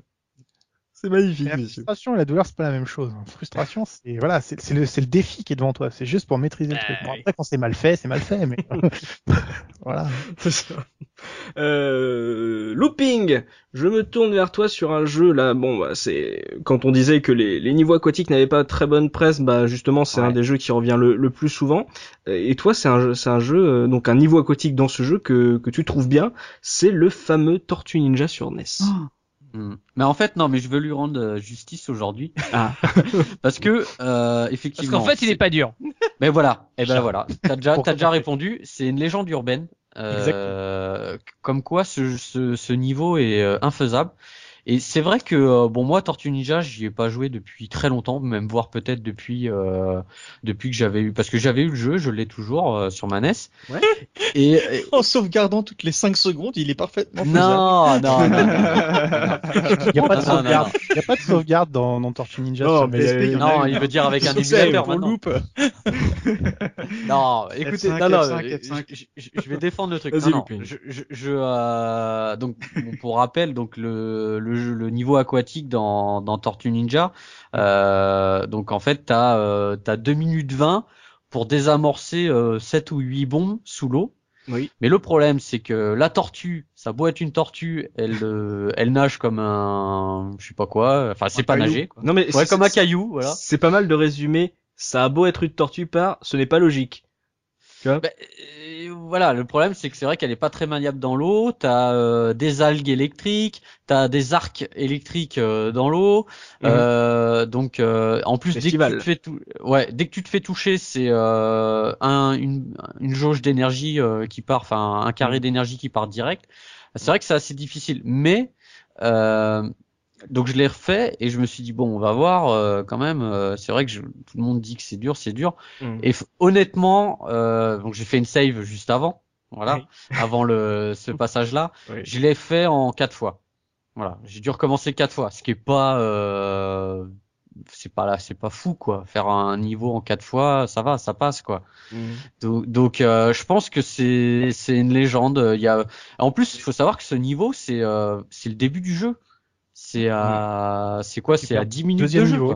Ouais, deuxième Fin- niveau. Fin du deuxième niveau. Mais c'est une légende de gamin en fait. C'est parce que c'est quand t'es môme que c'est le, le niveau est très compliqué à gérer. Quand n'importe quel ado ou adulte, c'est un niveau largement euh, réalisable, voire même euh, assez facile, hein, sans vouloir être méchant. Il y a Ouais, ouais. un passage où il y a des algues un peu partout et en général c'est toujours à ce moment-là que t'as une, une tortue qui se fait fraguer. Ouais. Mais euh, de manière globale, c'est quand même un niveau euh, plus que abordable. Hein. Le dernier parce- niveau est bien plus difficile. Le technodrome euh, à passer, t'es à la fin du jeu, t'en as chié, il est beaucoup plus difficile à passer parce que là t'as beaucoup, là justement si tu perds, faut repartir de tout le début du jeu Mhm. et il est beaucoup plus rempli d'ennemis et beaucoup plus complexe à passer. C'est, mais comme personne ne l'atteignait parce que tout le monde s'arrêtait au niveau de l'eau, bah voilà. Quoi. C'est... ça. Hein, c'est- vrai que ce, niveau aquatique, euh, parce que moi, pour préparer un peu la thématique de l'émission, j'aime bien un peu discuter de ça dans mon environnement. Et tout le monde, enfin tous les gamers un peu rétro, ils m'ont tous sorti ça, quoi. Tortue Ninja, quoi. Comme le dit euh, Looping, c'est aussi ça fait partie des légendes urbaines et comme a précisé. Soubi, c'est les légendes d'enfants. C'est les trucs. Oui, euh, en gros, c'est un jeu qui a été extrêmement vendu, donc euh, beaucoup de de joueurs de l'époque ont- peut-être eu. En plus, euh, Tortue Ninja c'était une grosse série à l'époque, donc euh, forcément euh, tous les petits garçons l'avaient. Et donc euh, justement un truc euh, qui n'est pas super abordable Moi, je pour des sur. Amstrad, moi, celui-là. Ah oui, mais toi t'es pas comme nous. Ouais. Et je me souviens plus si c'était difficile ou pas sur un Euh, train. Je- je peut-être pas se souvenir. Non. Mais tu, sais- tu sais, il y a un truc que j'ai tilté, c'est que euh, donc là, on était en 91, c'était la c'était la pleine folie euh, Tortue Ninja. Ninja euh, en Ouais. France avec les dessins animés et tout. Et il faut savoir que le jeu était vendu en bundle. Oui. Donc euh, il y a beaucoup de gens, beaucoup d'enfants qui ont eu le bundle à Noël avec euh, Mhm. le jeu Tortue Ninja. Et c'est des peut-être des gamins qui n'avaient jamais touché à des jeux vidéo. Bien Ouais. sûr. Et du coup, et du coup, ils se sont retrouvés bloqués. Euh, tu vois, ils n'avaient pas la dextérité pour euh, pour les jeux et ils Mm. se sont retrouvés bloqués. Moi, j'ai pas le souvenir d'avoir buté euh, autant comme ça sur sur ce niveau-là. J'ai jamais fini le jeu, hein, faut pas rêver. Mm. Mais euh, j'ai été plus loin. Ça, c'est pas un niveau qui m'a bloqué. Mais voilà, je pense qu'il y a il y a beaucoup de gens qui ont qui ont. Et puis sur Internet, tu tapes. euh, tu regardes les, les niveaux, les, les- enfin les jeux les plus durs, et t'as tout le temps Tortue Ninja qui sort quoi. Il y a un attends, truc tu- il y a, un Oui, truc qui est symptomatique parce que finalement, on, on, sou- on sort souvent Tortue Ninja. On pourrait parler également du passage sous-marin de de- d'Otherworld Jim. Mais le truc, c'est que ces, ces niveaux-là, ils sont faussement durs. Pourquoi ils, pourquoi ils restent en mémoire? Parce que comme je le disais tout à l'heure, c'est souvent des séquences qui, qui bousculent le joueur et qui fait que du coup, tu es obligé de changer tes habitudes parce que ton gameplay est différent. Alors forcément, tu galères parce que tu as été habitué depuis 20 minutes, une demi-heure à faire quelque chose avec ton personnage. Là, on te demande de faire autre chose. Et oui, forcément, tu es en galère et tu as l'impression que c'est difficile. Alors que comme tu l'as dit, looping, parfois il suffit juste de, de refaire 3, 4, 5 essais et tu passeras. Alors certains vont dire oui, mais quand même 5 essais. Bah oui, mais quelque part, quand tu meurs dans un premier niveau, dans un Mario ou euh, dans, dans un autre jeu ou dans un Sonic, euh, ça te frustre pas plus que ça. Mais au bout d'un moment, l'apprentissage, il se fait à force par répétition. Donc pourquoi est-ce qu'on retient ça finalement bah, Simplement parce que en plus de la difficulté, s'il y a vraiment difficulté, c'est surtout le fait que le, le, le joueur a été obligé de faire autre chose.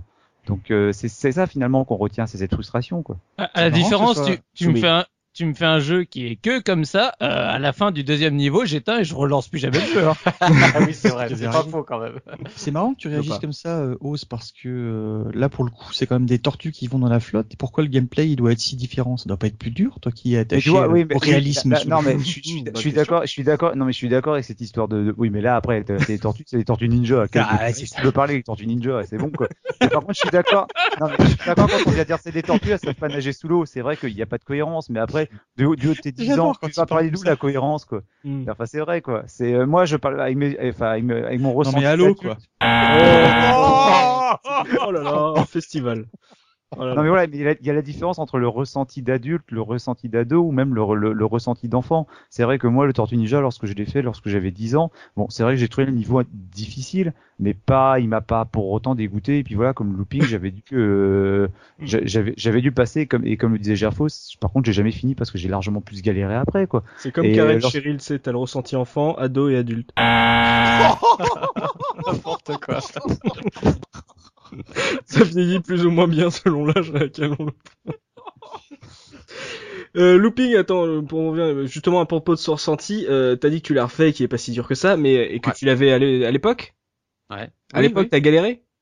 Bah oui, comme je l'ai dit, euh, non, sur le niveau, euh, non, j'ai pas le souvenir d'avoir euh, galéré plus que ça. Est-ce que t'as le souvenir été- d'être- allé plus loin que ce niveau? Oui, j'ai été plus loin, mais euh, j'ai jamais fini le jeu. Mais voilà, je peut-être peut-être que j'avais un peu lutté, mais euh, tu vois, j'ai pas le souvenir d'avoir été bloqué à dire non, bah ce jeu j'y toucherai plus. Euh, j'ai eu des jeux NES où qui étaient beaucoup plus durs que ça, quoi, des Russian Attack, euh, des euh, trop Trojan, enfin des jeux euh, ultra durs, tu meurs tout le temps. Là, euh, non, c'était c'était faisable.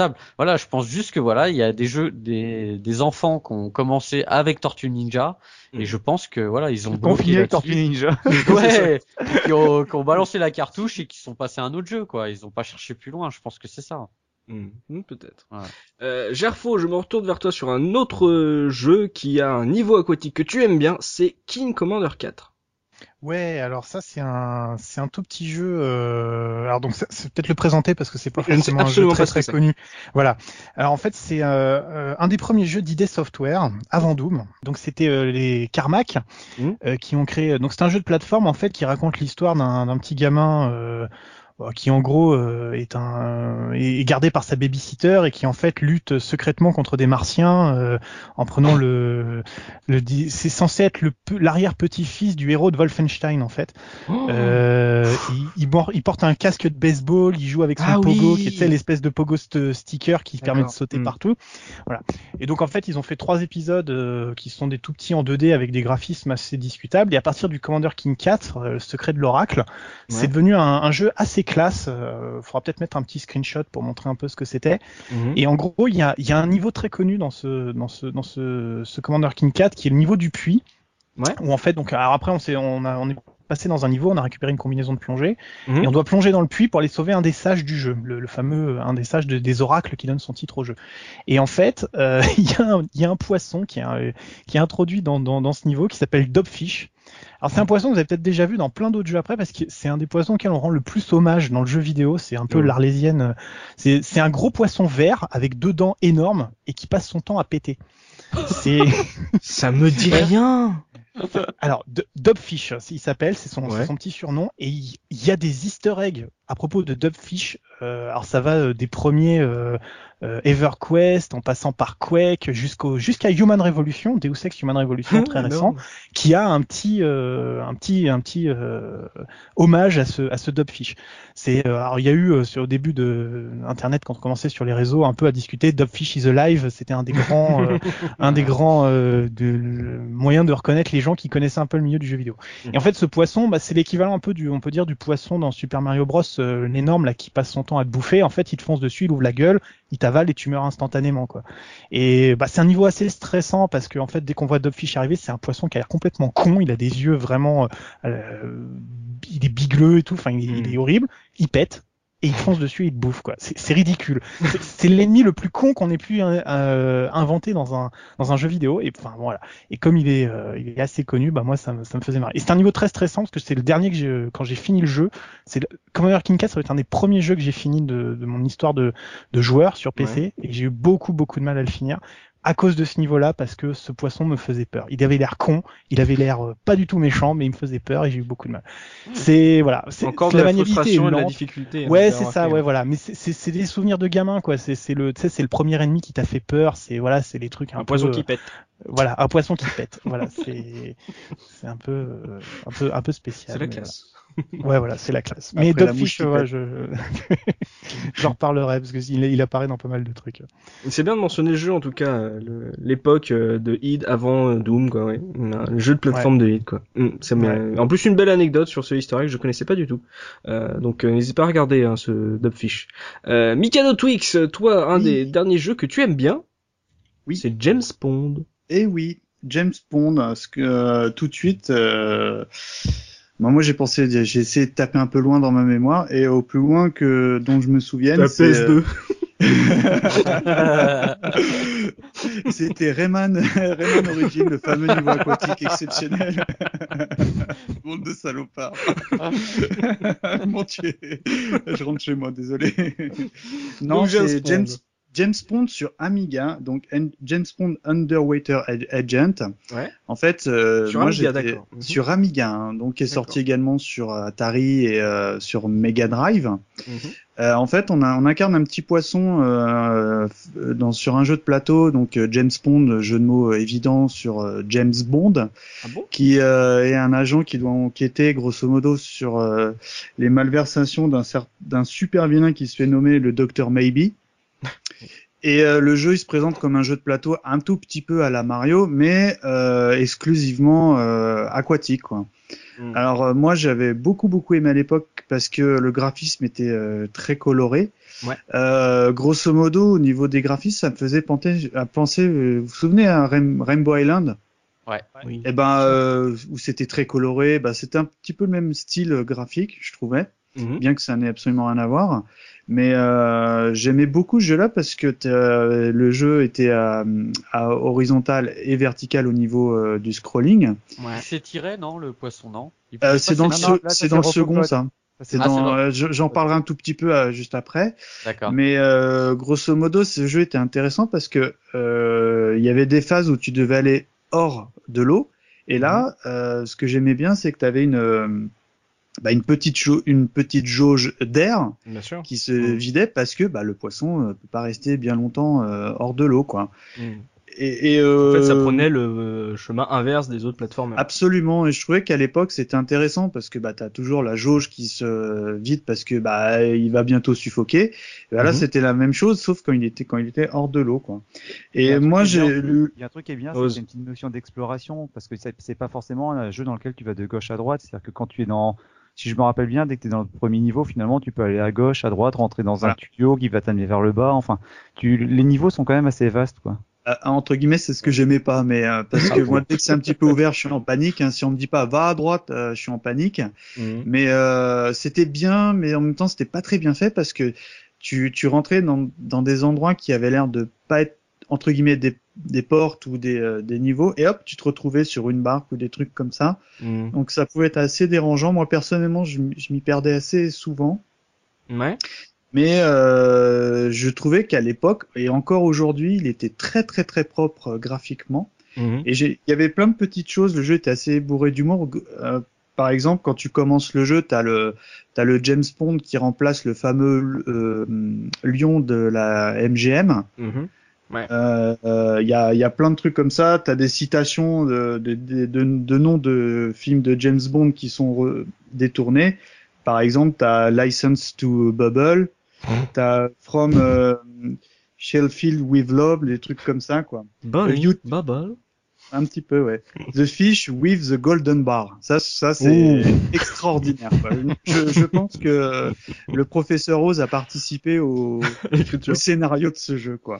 Mais en, euh, en tant que gameplay, que ça soit un jeu euh, principalement aquatique, toi, c'est un truc qui, qui avait accroché. C'était pas un truc frustrant Ouais. comme on a pu entendre sur euh, non, absolument rien à voir. C'était Ouais. euh, entre guillemets. euh, je pense que le, le- le gars qui a, qui a inventé le jeu là, c'est c'est Chris Sorel. Il avait 18 quand même, 18 ans quand il a fait ce jeu. Mhm. Donc euh, respect parce que c'était vraiment un grand grand jeu de l'ère Amiga. Ouais. Euh, D'ailleurs, je vous invite à écouter notre hors-série. hein, euh, Oh, bien, j'aime bien. Hein J'ai fait mon petit enfa et, et, euh, j'ai j'ai un petit peu rejoué pour euh, le préparer l'émission. Mhm. Euh, il est encore très très bien, mais euh, bon, ben, par rapport à ce que disait Oz, les changements d'écran aujourd'hui, je trouve qu'ils sont pas très très bien faits. Et moi, ce que j'aimais bien, c'est que pour euh, entre guillemets tuer, parce que c'est un, peu un jeu écolo, Ouais. euh, les ennemis en fait, ils leur jettent des bulles. Et euh, ils- un, peu à la bubble bubble, ils sont ils sont enfermés dedans. Puis après, bah, tu pètes la bulle tout simplement et l'ennemi disparaît quoi. Et euh, Au lieu de le tuer, tu le désintègres. C'est plus sympa. Ouais, mais c'est plus classe, ouais, ça fait plus, plus écolo. Et puis bon, t'avais des, des sortes d'améliorations d'armes, des trucs comme ça, bon, enfin d'armes façon de parler, hein, parce que c'est un peu un jeu écologique. Bien sûr. Et euh, ce qui, euh, ce qui était assez sympa, c'est qu'il y a eu des suites. Bon, moi, j'ai, il y en a eu trois ou quatre. Et euh, la, la suite, elle s'appelle euh, Robocode. Ouais. Et évidemment, ça, en- ça emprunte à mort. euh, Terminator, évidemment. à Terminator. et ça va même jusqu'à euh, emprunter, euh, sans mettre les mêmes notes de, de musique euh, que bah, les, le film de Terminator. De... Bien joué. qui m'a perturbé là. Et, et voilà, donc en revanche, dans ce second, euh, ce que disait Looping, c'est que tu pouvais t'étirer quoi. T'as plus Et vraiment de notion aquatique hein, dans le dans Robocop. hein. Ouais, c'est ce qui m'avait moins plu. Après, j'ai pas fait les suites parce que t'as t'as t'en as un troisième et puis Bien fiche, ouais. t'as le Aquatic Game aussi également. Qui est une purge. Et, et Et je crois qu'il était mauvais celui-là de Ah, c'est une purge, il est horrible, il est, il est injouable. ce qui est symptomatique de cette époque, c'est qu'il y a, bah, tu vois, il a complètement disparu. Il y a eu plein de mascottes comme ça, de jeux de plateforme. euh, Non, Alors- justement. Parce Ah, que j'ai fait des recherches et euh, ce jeu a été réédité, je crois, sur Game Boy Advance. Ouais, mais oui. Et euh, plus récemment, il y a eu euh, une version que j'ai vue sur PS2. Je savais même pas qu'il était sorti Ah ouais? sur PS2. Ouais, ouais, ouais.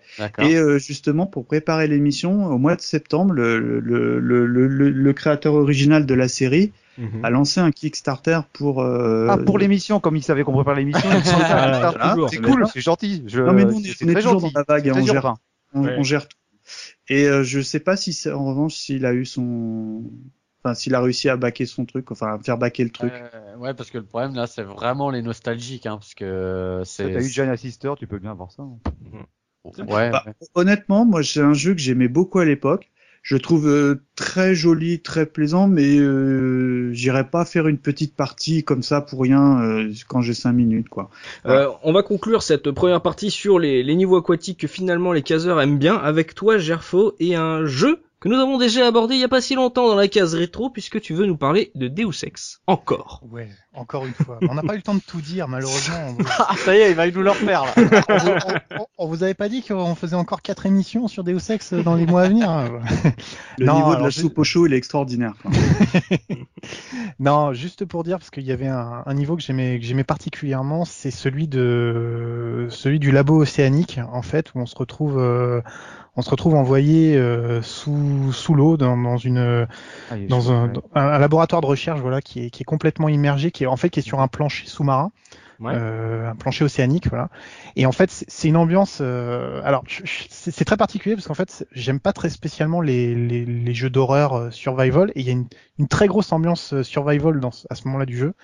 Et ça me rappelle pas mal. C'est un petit mélange entre euh, Abyss et Alien un petit peu parce qu'en fait, c'est un moment où on croise des euh, des, des animaux mutants et il y a des parties immergées, des salles qui sont mal éclairées où il, y a- il faut éviter un peu l'électricité qui traîne et on est un peu stressé. Mhm. Et en fait, enfin, c'est un des rares moments dans le jeu vidéo, enfin, où j'ai été très très très très nerveux à l'idée de le faire et en même temps j'ai dit, j'ai vraiment l'impression d'y être quoi. Enfin, alors, Mm. je suis forcément partisan parce que c'est un jeu que j'aime beaucoup, je l'ai déjà dit. Que j'aime beaucoup. Mais- Oui, que j'aime beaucoup, que j'adule, que j'adore, que je vénère, Voilà. etc. oui, excuse-moi. Mais, mais en fait, il y a un, un truc que souvent qu'il y a dans le jeu vidéo, en fait, c'est qu'on on joue, on joue beaucoup sur le côté frustrant, c'est-à-dire on limite les, mais on joue pas sur le côté phobique forcément. C'est-à-dire euh, on- on- on- là, il y a vraiment un côté, euh, c'est pas l'élément. c'est pas vraiment l'élément naturel de, de l'être humain, Mhm. mais en plus on y ajoute la claustrophobie, le, le- la, la- survie, etc. En plus, on est à un moment du jeu qui est, qui est plutôt assez porteur de sens parce que c'est un moment où on découvre pas mal de pans de l'histoire. Donc, euh, d'un point de vue émotionnel, c'est un, un de mes très très bons souvenirs de jeux vidéo. C'est très stressant, c'est très particulier. Et maintenant que je le connais, je j'ai plus vraiment peur de le traverser ce niveau. Mais je me souviens que la première fois, euh, j'étais très réticent à y aller. En moment où on s'engage, on descend un très long ascenseur. Il y a un passage où on est dans un tout petit sous-marin, on passe vraiment dans l'océan complet. Et là, je rejoins un peu la description de Oz, perdu dans l'immensité parfois des fonds. Ben voilà, on est on est dans sa petite capsule et on se on se fie à une toute petite indication d'oxygène. Mhm. Et c'est un niveau qui transcrit très très bien euh, ce genre. de- Ça a, été, ça a été refait par la suite, parfois un peu mieux, mais moi ça a été une des premières fois où j'étais en contact. Et en plus, bon voilà, grand amateur de de- d'Abyss, vraiment voir cette ambiance euh, remise dans un jeu vidéo, ça m'a fait extrêmement plaisir. Et encore une très bonne raison d'aller jouer à Deus Ex. Jouer à Deus Ex, c'est vraiment un super jeu. Donc euh, voilà. Puis si vous ne savez pas ce que c'est Deus Ex, vous avez un super podcast euh, sur les caseretro.fr pour tout savoir sur ce jeu, pour vous donner envie de vous y replonger, si j'ose dire. Euh, on va finir cette euh, première partie, on va s'intéresser maintenant à notre deuxième partie, euh, les jeux, les niveaux aquatiques, il y en a peut-être des pas mal, mais finalement il y en a aussi pas mal de mauvais. D'ailleurs ça m'étonne qu'aucun de vous dans les bons n'ait cité un Wave Race ou un Splashdown, mais bon voilà, vous avez fait votre sélection messieurs, et bah, on va se lancer directement sur les, niveaux aquatiques que vous n'avez absolument pas aimés. Et pour commencer facile, on va d'abord s'attaquer bah, au jeu Mario. Voilà, on va, s'attaquer au, boss, au patron. Et c'est quand même magnifique euh, de s'attaquer au, au niveau de Mario qui nous ont pas plu. C'est la première fois qu'on parle de Mario euh, dans, un- dans les podcasts de la case rétro. On va parler des, des niveaux qui nous ont pas plu. Voilà, on ne fait rien comme les autres. Euh, et pour ça, bah, on va en dire du mal. On va commencer par Soubi. Euh, Soubi, toi, tu m'as dit qu'en général, déjà, les niveaux aquatiques dans les Mario, t'aimais pas ça, mais t'aimais encore moins ça quand c'était Super Mario 64. Ouais, c'était enfin de, de manière globale la plupart des mondes aquatiques des Mario, je bah, je suis pas fan. Alors Mm. après, c'est surtout que j'ai fait un choix dans les cinq euh, pour euh, représenter les cinq tics de gameplay que justement j'aime pas du tout dans les jeux aquatiques. Enfin, en gros, ce que ça représente pour moi. Ouais. Donc, pour moi, le, le euh, enfin Super Mario 64, c'est le gameplay casse-tête pour rien. voilà, c'est le premier type de gameplay des, Oui, des jeux clair. des mondes aquatiques. Donc Mm. euh, où bah c'est pareil que dans le temple de l'eau de Ocarina of Time, enfin tout ce genre de choses comme vous voulez, c'est bah vous avez deux mondes aquatiques dans dans Mario 64, celui euh, donc avec le le bateau qui est qui a coulé Ouais. euh, que je suis déjà pas particulièrement fan, mais euh, bon, allez, je, je lui laisse une chance. Et Mhm. puis il y a le deuxième où tu dois jouer sur les niveaux d'eau avec des interrupteurs à, à activer. oui. Et, et comme souvent, bah, je trouve ça absolument insupportable parce que je vois pas à quoi ça sert, je vois pas, je vois pas comment tu peux prendre plaisir à résoudre ce genre d'énigme juste en jouant sur des niveaux d'eau, à chercher désespérément quelle zone ça a délivré que t'avais pas vu avant parce que bah t'étais pas à la bonne hauteur et euh, etc etc. Donc euh, voilà, c'est c'est typiquement le genre de bah, de niveau euh, que je trouve euh, on va dire ennuyeux au possible Mhm. et surtout euh, montrant un manque d'inspiration absolument euh,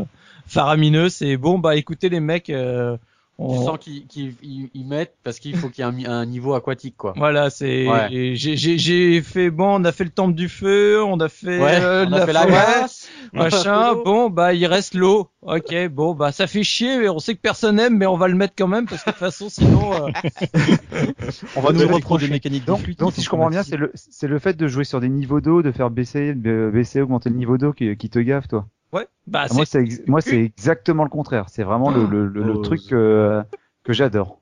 ah, c'est cool. C'est cool.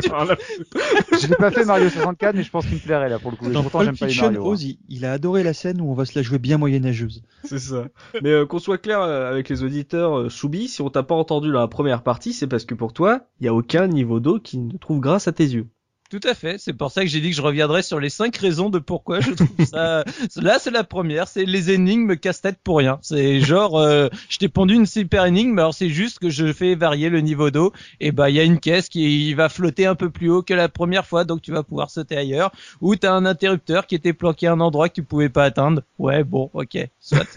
Euh, si t'arrives à triper là-dessus, sachant que bah derrière, tu galères à chaque fois pour trouver l'interrupteur et à comprendre ce que ça, ça a impacté sur euh, sur le niveau de l'eau. Euh, moi, ça me fait pas triper perso. Mm. Bah, on reste dans les Mario, euh, looping et, et Dopa. Alors looping c'est quand même assez hallucinant, c'est qu'il y a un niveau d'eau dans les Mario que t'aimes bien, donc c'était dans Mario 3. Mais par Ouais. contre, il y a quand même des niveaux d'eau dans les Mario que t'aimes pas. Bah, dans Mario Bros 1 en fait, euh, dans le, celui de, de 87, Dopa aussi. Euh, Ouais, ouais, aussi, ouais. Mm. Ouais, pareil.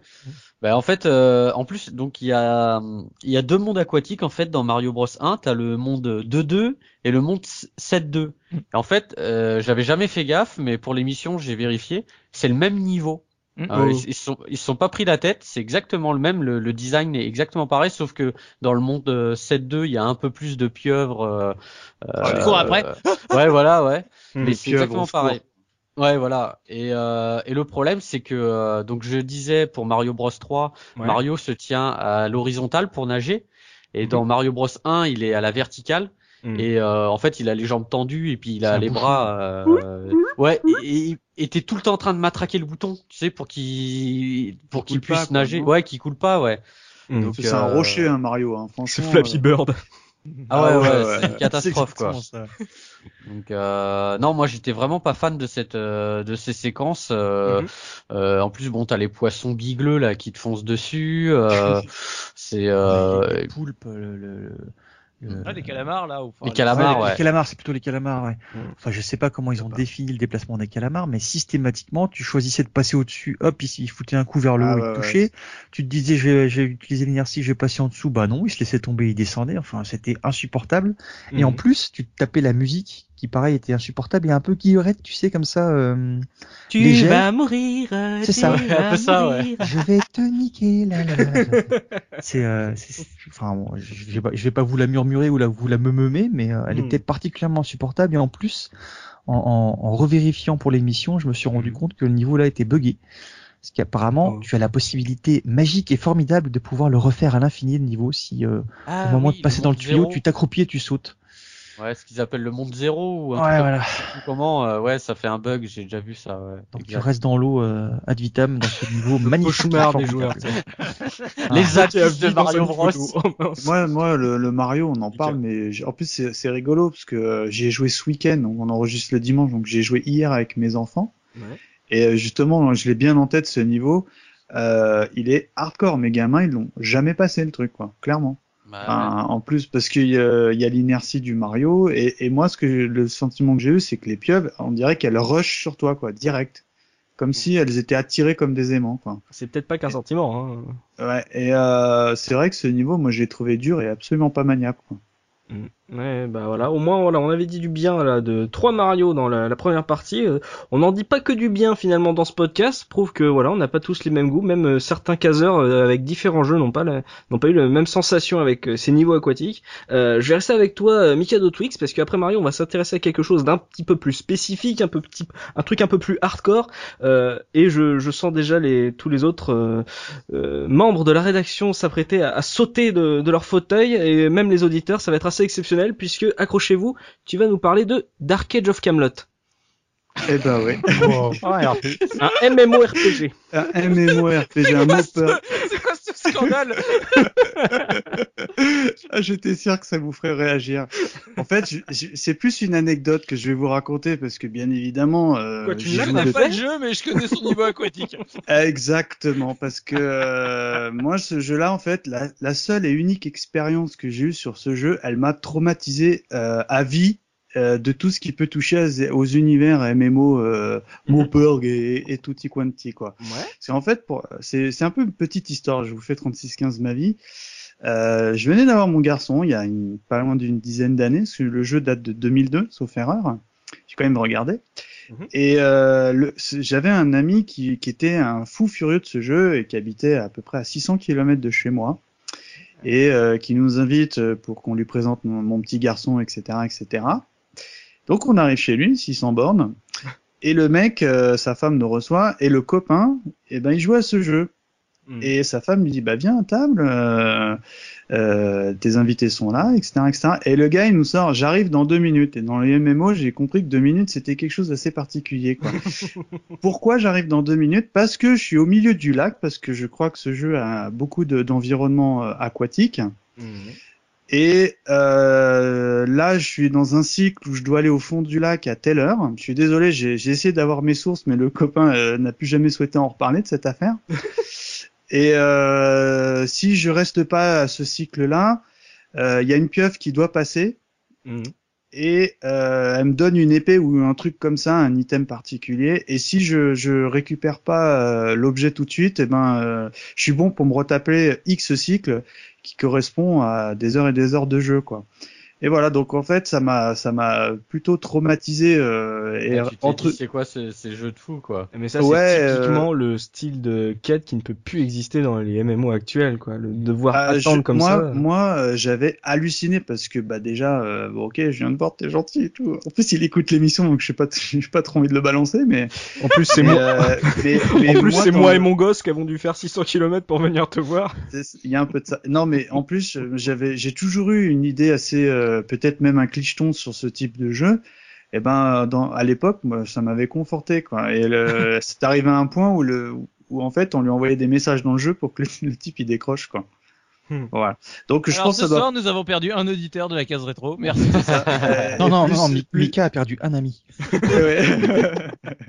Donc le gars, Et- il a et, euh, non, mais c'est vrai que enfin voilà, le niveau aquatique, le jeu, moi j'ai regardé par curiosité pour préparer l'émission, il a l'air très très bien, Mm. mais euh, ça me fait halluciner que euh, bah, euh, c'est très compliqué d'obtenir ça, qu'il faut nager. En plus, je crois que c'est clavier souris, donc je pense que ça doit pas être euh, très euh, très maniable. Mhm. Mais enfin tout ça pour dire que euh, voilà quoi, niveau aquatique, euh, Dark Age, euh, au secours, j'y jouerai jamais. Voilà. Clavier souris, ça doit pas être très maniable. Qu'est-ce que c'est que ce raccourci absolument immonde écoutez-le, écoutez le PCiste.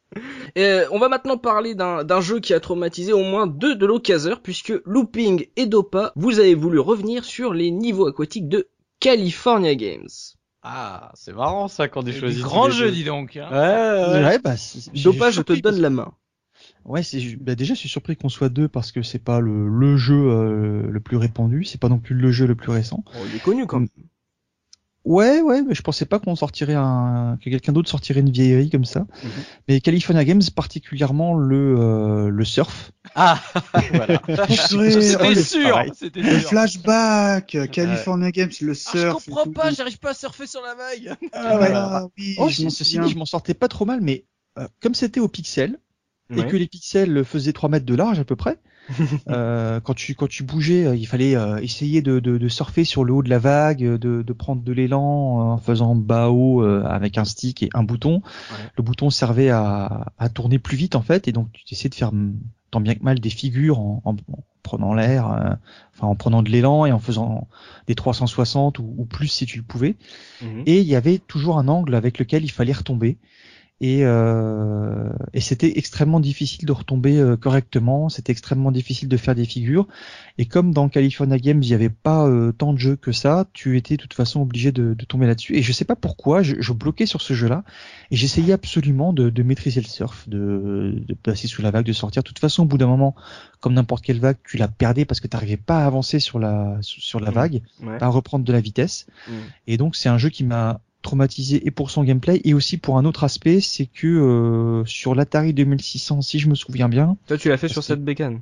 ouais, ah ouais, il y avait moult versions. Moi, je l'ai fait sur le 2600 Mhm. et euh, alors que sur les autres, la vague était vaguement bleue justement. Euh, là, c'était plutôt une espèce d'arc-en-ciel. Et euh, après avoir joué pendant une heure à ce truc-là, j'avais des espèces de, de halos devant les yeux. je me souviens de ça. Il est sous LSD, le gars. Exactement, ouais, un truc un petit peu quoi. J'ai, enfin, à l'époque j'étais tout minot, donc euh, mais vraiment l'impression de, de, de, de planer, enfin un truc un peu space quoi, porter Mm. des lunettes de couleur. Donc j'en garde un souvenir assez particulier et finalement euh, finalement plutôt mauvais quoi, même si c'est euh, c'est assez rigolo. Donc, looping, euh, niveau surf aussi, pareil. Bah ouais, parce que euh, en fait dans le jeu après t'avais d'autres euh, d'autres épreuves qui, étaient- qui avaient rien à voir avec le surf, mais en fait moi je l'ai fait sur euh, Amstrad euh, et NES. Le problème de ce jeu, enfin de la de l'épreuve du surf, Le Euh, en fait, problème de jeu? le problème du jeu de, de surf, enfin de l'épreuve de surf, c'est que en fait j'ai jamais compris ce qu'il faut faire. Ouais. C'est c'est simple, Casse la gueule. Voilà, tu tombes, euh, tu les figures en fait tu peux pas en faire. Euh, j'ai jamais compris. euh, à la fin t'as des notes par le par le Zéro, les ju- zéro. les- C'est nul. ouais, t'as les jurés, ouais ou 5 tu vois, mais j'ai jamais compris le- Ouais, pareil, l'épreuve. ouais. euh, donc à chaque fois, je... ah, il y avait qu'un truc qui était sympa. Alors, en tout cas sur la C'était NES, l'écran c'est- titre. non, c'est quand tu tombais dans l'eau. Des fois, euh, il y avait un, il y avait un requin qui sortait sa tête de l'eau et t'avais la musique des dents de la mer. Et il te bouffait. Bah, Alors- il bouffait pas, mais voilà. Mais je, je fais un petit aparté, parce que je, suis en train- je me fais des flashbacks. Est-ce que c'était dans ce même jeu qu'il y avait une sorte de jeu de, où tu jonglais avec une petite balle? Ouais, ouais, Ah ok, ouais, ouais, c'est bon là, ok. Ah, le jeu de surf, euh, enfin le surf, euh, pareil, Voilà. j'ai jamais réussi à faire quelque chose quoi. Voilà, Ah, ouais. Ta euh, je vais vous faire une révélation euh, 20 ans plus tard. Il fallait les notes, c'était il fallait surfer sur la crête de la vague en haut. Mhm. Il fallait faire des sauts le plus haut possible et pendant que tu faisais les sauts, il fallait essayer de faire des 360 et c'est tout. C'est impossible. Plus tu enchaînais ce genre de choses, plus tu avais des, des points et À 20 ans, t'es gentil en plus. Hein. Non, mais c'est c'est bien, hein, c'est quand il le dit, Dopa, t'as l'impression que c'est simple. Jouer Ah à oui, California Games, vous verrez. Euh, je vais me tourner vers toi, Soubi, euh, puisque tu as tenu à nous parler d'un jeu qui est, qui est presque à lui tout seul finalement, un niveau d'eau, puisque tu veux parler de Zelda Wind Waker. Ouais, c'est bon, vous pouvez sortir les bazookas, vous pouvez me flinguer, mais euh, Non, je suis d'accord, c'est un mauvais jeu. Donc voilà, donc euh, après le gameplay casse-tête pour rien, euh, voilà le, le pire pour moi des gameplays, c'est le gameplay de l'ennui. voilà, c'est c'est dit, c'est comme ça. Je Zelda Wind Waker est un Zelda que je trouve euh, très en dessous de tous les autres, pas d'un point de vue graphique que je Mhm. trouve euh, très joli. Après, j'adhère pas au design du, du Link dans celui-là, mais euh, ça empêche pas que je trouve le jeu magnifique. C'est sur GameCube. Ouais, sur GameCube. Je trouve les temples euh, extrêmement intéressants, pour le peu qu'il y en a, malheureusement. Mais tout ce qui est parti sur l'eau, je trouve ça d'un ennui profond et désespérant de bah de de- d'ennui et de néon, non? je, je trouve de, de non-intérêt euh, vidéoludique parce que je sais pas euh, pourquoi les gens l'ont. euh, su- tu vois, quand on a fait le bonus stage, finalement, euh, le jeu adulé par tous euh, que je déteste. En fait, j'aurais dû penser à celui-là. Je sais pas pourquoi. Ah oui, carrément. Ouais. Mm. Tu J'aurais pas l'odeur de l'écume? Bah Le non, vent parce dans que- tes cheveux? Ouais, tu vois, faire mumuse avec euh, avec euh, ma vieille baguette pour faire changer le vent et puis après essayer de choper désespérément le vent euh, pour faire avancer mon, mon voilier, ça me fait pas spécialement triper. Ça me fait triper les cinq premières minutes, puis au bout d'un moment, quand tu dois traverser toute la map, euh, ça commence à me saouler. Mm. Heureusement, au bout d'un moment, ils mettent les tornades euh, pour pour gagner du temps. Sans ça, je c'était chiant. Ouais, sans ça, je crois que j'aurais j'aurais abandonné définitivement. Et puis quand t'arrives à un stade, sais, dans Zelda justement, bah, ce que tu aimes un peu, c'est c'est les temples, c'est c'est avancer dans dans l'aventure. Quand t'arrives au moment où il te faut, oh, faut que tu récupères les fragments, tu fais, oh chouette, ça va être cool. Bah d'abord, faut que tu trouves une carte. Euh, D'accord. Ah bah maintenant, faut que t'ailles euh, à ce point-là. Ok, tu sors le grappin. Ah euh, bah tu pêches un, un, un coffre. Mm. Tu ouvres. Ah t'as récupéré un fragment. Et tu fais ça euh, bah, pour tous les fragments. Mm. Waouh Putain, pêcher des coffres, je savais pas. que- du rêve là. Hein. Ah non, mais Non, ils ont mais- rallongé la durée de vie à ce moment-là, c'était vraiment euh, très mauvaise idée là. Mm. Voilà. Enfin, sincèrement, tous les passages de, de partir à la chasse des coffres, de pêcher, etc. Enfin, je trouve ça d'un ennui euh, sévère, vraiment sévère. je- ce jeu-là, euh, c'est un des Zelda qui qui m'a, enfin, où j'ai baillé sauvagement pendant le pendant que je jouais quoi. Et Mm. c'est, je suis désolé pour tous les fans de ce Zelda-là. Euh, euh, c'est c'est un Zelda que je trouve très en dessous de tous les autres. Voilà, comme ça c'est dit. Et et certes c'est très beau, mais un jeu beau n'en fait pas un jeu passionnant pour autant. Et c'est pas parce qu'il a une identité graphique qu'il en est plus passionnant quoi. Mm. M- moins bien que le Spirit Tracks? Euh, non, quand même pas quand même.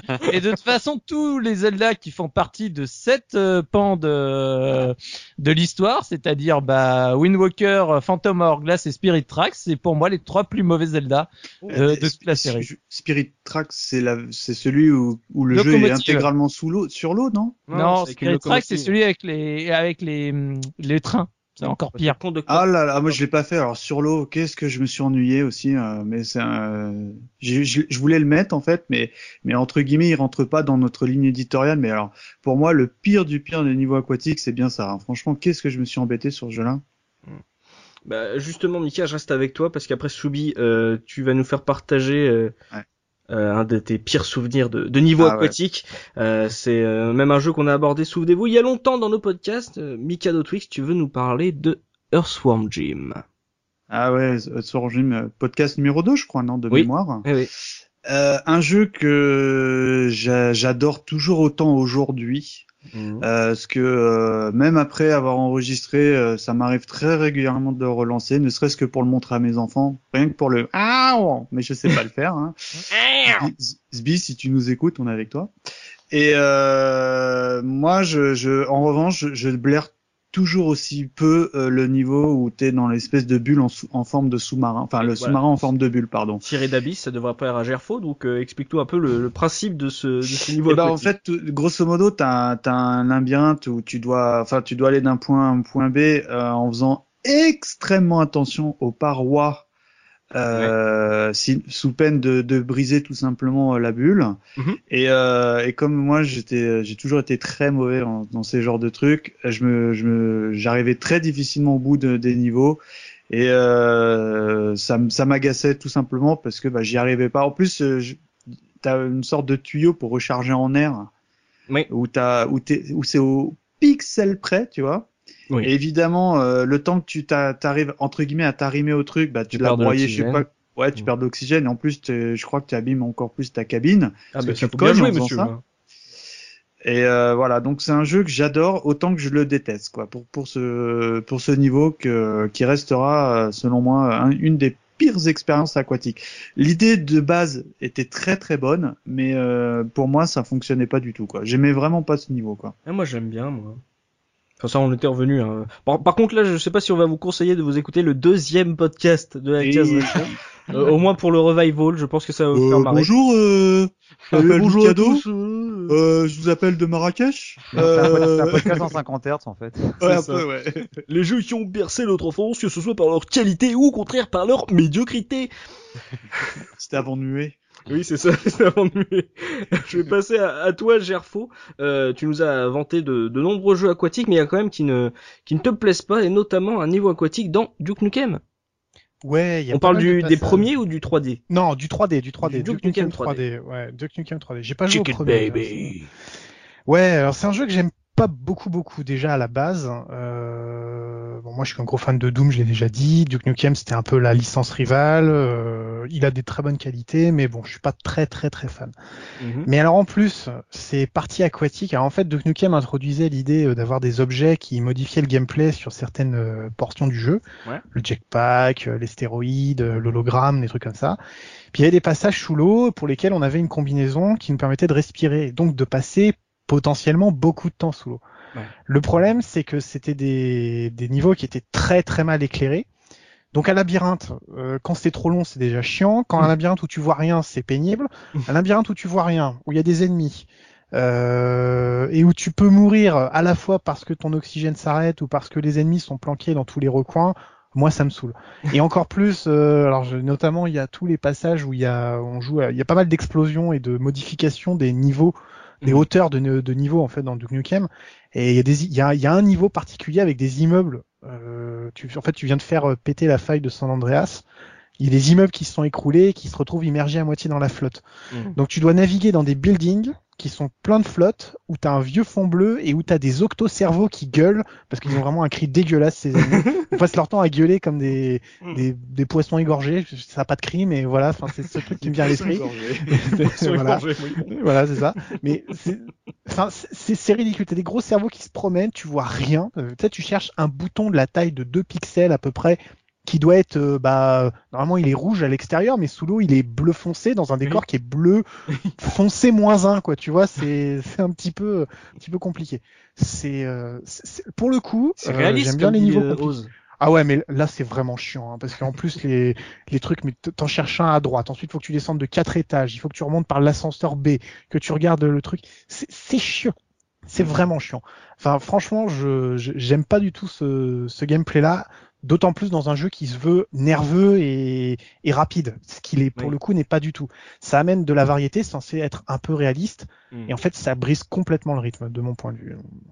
Voilà, donc euh, je On sais pas s'il y a des fans de de parler Duke de Duke. Nukem. Voilà. Ouais, on fera une émission dessus parce qu'il y a beaucoup de choses à dire. Il y a des petites choses à défendre, mais je viendrai aussi dire pourquoi je n'aime pas ce jeu, Non, mais en tout cas, notamment à cause de l'eau. Tu nous l'as bien mal vendu, on va dire. Le- Voilà, c'est- bah, c'était le but. hein. C'était oui. le but.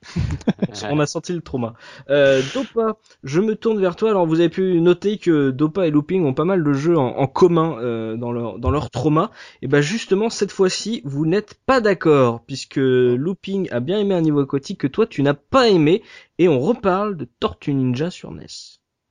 On va Alors, pas en parler longtemps. Oui oui. Parce que... Tu, tu peux balancer tes contre-arguments sur euh, ce qu'a pu dire Looping euh, au début de podcast. Ah, et les contre-arguments, c'est que Looping euh, il y a joué euh, récemment et que moi j'y avais joué euh, à l'époque et que donc il, y a- il s'est passé ce qu'on avait déjà identifié, c'est que j'ai buté pendant un bon moment sur ce niveau aquatique, Mhm. à savoir dans quel ordre il fallait désamorcer ces putains de bombes.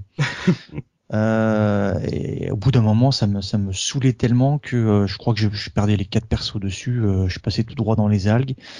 Euh, j'ai j'ai un doute maintenant, mais il me semble que ces algues étaient euh, électrifiées, c'est ça? Oui oui. Ça, ouais. Voilà, et il y avait des Il y en a qui t'attrapent aussi, qui te tirent vers le fond et là tu meurs tout de suite. Formidable. Ouais, ouais. Ouais, ouais. C'était, euh, Et puis euh, moi j'avais beaucoup de mal à, à apprécier l'inertie des, des personnages et euh, surtout les collisions aussi euh, pour moi étaient pas bien foutues. Mm. Pour autant que je me souvienne, j'ai pas rejoué depuis, hein, mais euh, je, Voilà. je Mais pense que tu y rejouerais maintenant, tu, tu trouverais ça beaucoup plus facile que dans, dans ton Alors, j'ai- souvenir. J'étais peut-être de mauvaise foi, mais moi j'avais vraiment l'impression de, de toucher des choses que j'aurais pas dû toucher euh, par rapport à la position du personnage, quoi. Mais bon, C'est possible, c'est possible ça. voilà, Non, ça, ça me rendait dingue et ce niveau aquatique me rendait dingue comme beaucoup d'autres et c'est peut-être effectivement par rapport à l'âge que j'avais quand j'y ai joué. Faudrait que j'essaie d'y rejouer euh, Mais, maintenant. mais tu pour- sais, euh, les speedrunners qui, qui jouent à, à Tortue Ninja, euh, Jafo pourra euh, témoigner. Alors généralement ils font le jeu avec euh, Donatello, il me semble, puisqu'il a la plus longue portée. Oui, et généralement meilleur, ouais. ils, ils rushent Ils ce niveau ouais. avec les trois autres personnages qui vont tous perdre de la vie. crèvent. Voilà, et histoire de, de le passer le plus rapidement possible et après de reprendre Donatello. Donc euh, Exactement. apparemment eux non plus n'arrivent pas à jouer à ce niveau rapidement sans perdre de perso. Voilà, bah si c'est ça, ça me rassure. Mais bon, voilà. il- Je pense que les, les, les gens qui nous écoutent, euh, si s'ils jouaient à cette époque-là, euh, ils doivent avoir à peu près le même souvenir. Mais, Oui, mais oui. puisque tu parles très très vite sur le speedrun, parce que c'est quand même un truc. En même temps, dans le speedrun, le but aussi, c'est d'aller le plus vite possible, quels que soient les dégâts que ça peut occasionner à ton personnage. Donc c'est pas non plus évident, c'est pas non plus euh, étonnant. Mais par contre, ce qui est vrai, et pour l'avoir fait, d'ailleurs, je sais pas si Soubi s'en souvient, mais je l'avais fait devant lui à une convention euh, rétro euh, où on était allé.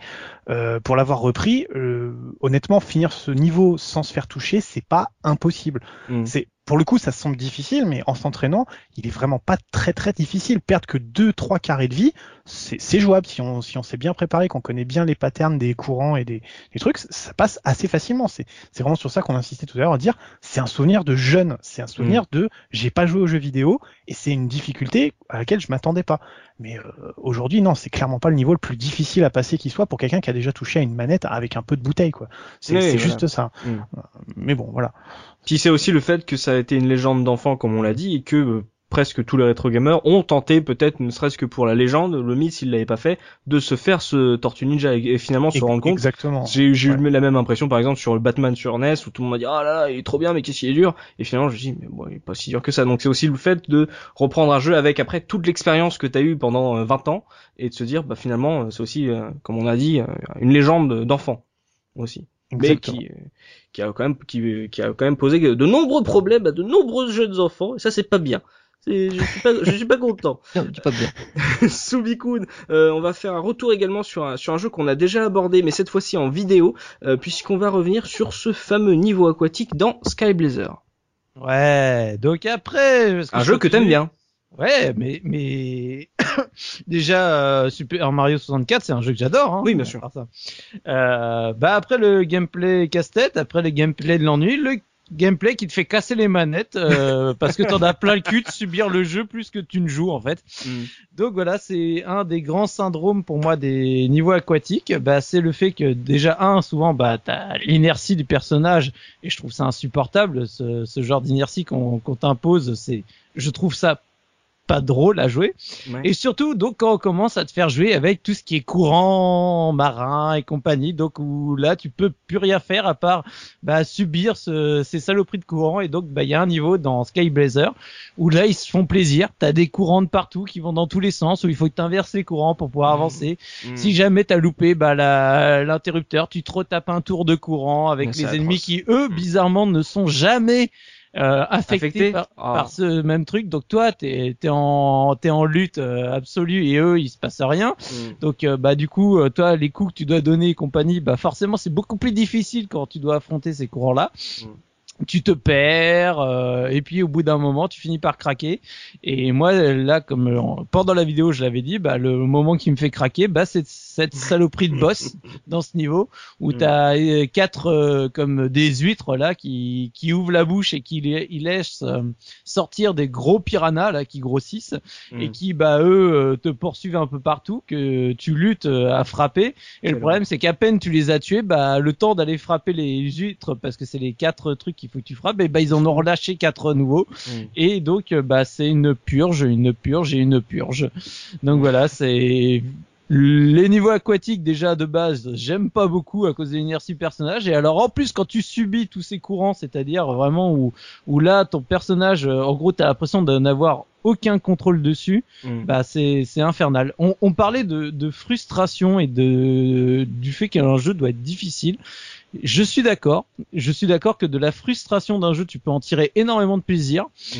Mais à partir du moment où tu as l'impression de justement de maîtriser le gameplay, que, le gameplay soit carré, que le gameplay soit euh, nickel, c'est-à-dire que tu vas progresser avec le gameplay, tu sais pourquoi tu as loupé, tu sais comment tu vas faire pour améliorer au coup d'après, donc Mhm. tu, tu as une frustration d'avoir échoué, mais tu vas plus loin. Mhm. Quand tu subis le jeu, bah pour moi la frustration, je n'en tire aucun plaisir. Et il y a un jeu où je vais pouvoir recommencer 50 fois, il va être très dur et je vais être super content quand j'aurai terminé.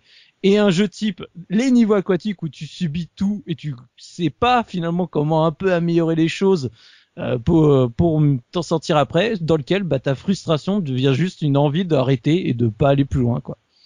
Ouais, ouais, je suis particulièrement d'accord avec toi. Le côté, euh, déjà en plus, comme tu l'as dit, les ennemis qui ne sont pas affectés, donc déjà t'as un sentiment d'injustice puisque tu ne te bats pas avec les mêmes armes. Et puis aussi la, la progression dans un jeu, la difficulté c'est très important, mais il faut que la difficulté vienne d'un challenge que euh, tu peux affronter et qu'on on t'a appris à l'affronter. Et c'est à toi de montrer par ton ton skill que tu as appris de, tu as appris ta leçon et que tu peux maîtriser le jeu. Alors que là, justement, ce, ce n'est que de l'injustice et de la et de la frustration pour la frustration, ce qui peut gêner souvent dans ces niveaux aquatiques. Ouais. Mm.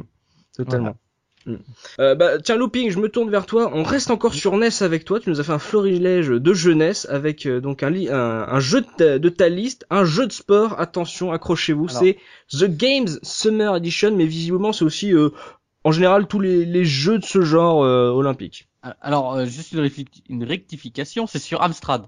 Sur Amstrad en plus. Voilà, il il n'existait pas. Alors, c'est marrant parce que euh, quand on a on a préparé, on a on a choisi nos, nos listes de jeux. Ouais. Euh, donc j'ai repensé tout de suite à ce jeu euh, et je me suis dit tiens, je vais regarder un peu qui l'a fait, comment par qui ça a été édité et tout. Et il se trouve que c'est la même équipe que California Game. Non, ça serait trop pas douté quoi. C'est Epix.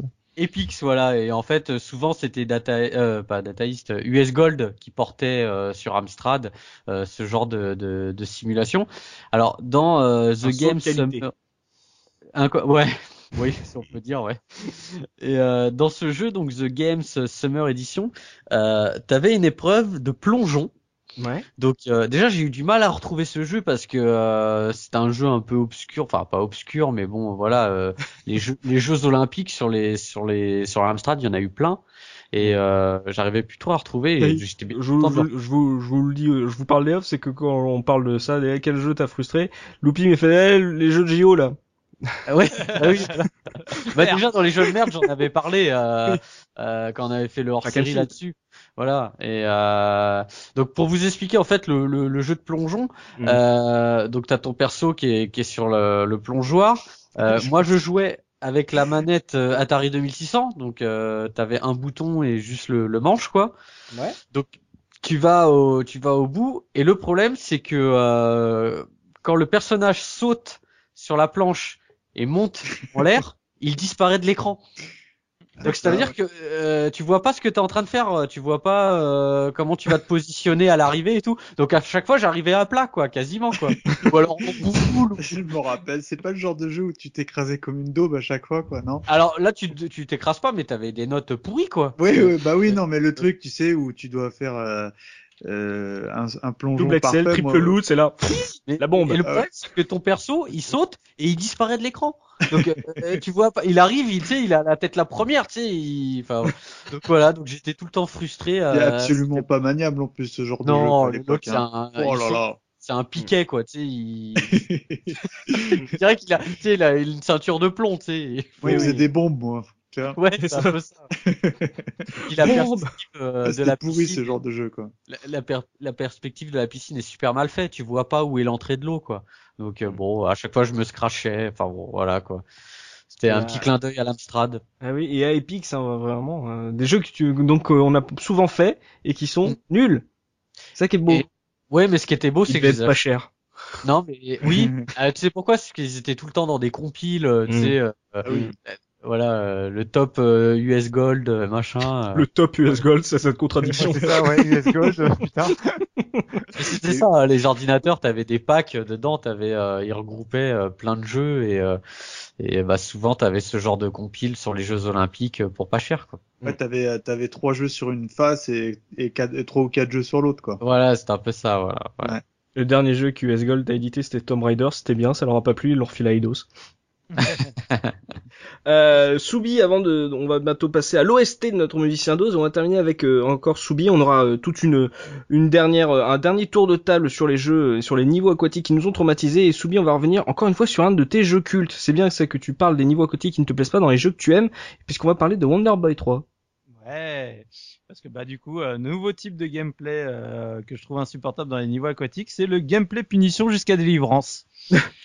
Donc, qu'est-ce que c'est que ce principe-là? C'est ah bah oui, au bout d'un moment, on se rend compte que bah finalement le niveau aquatique euh, c'est un peu relou.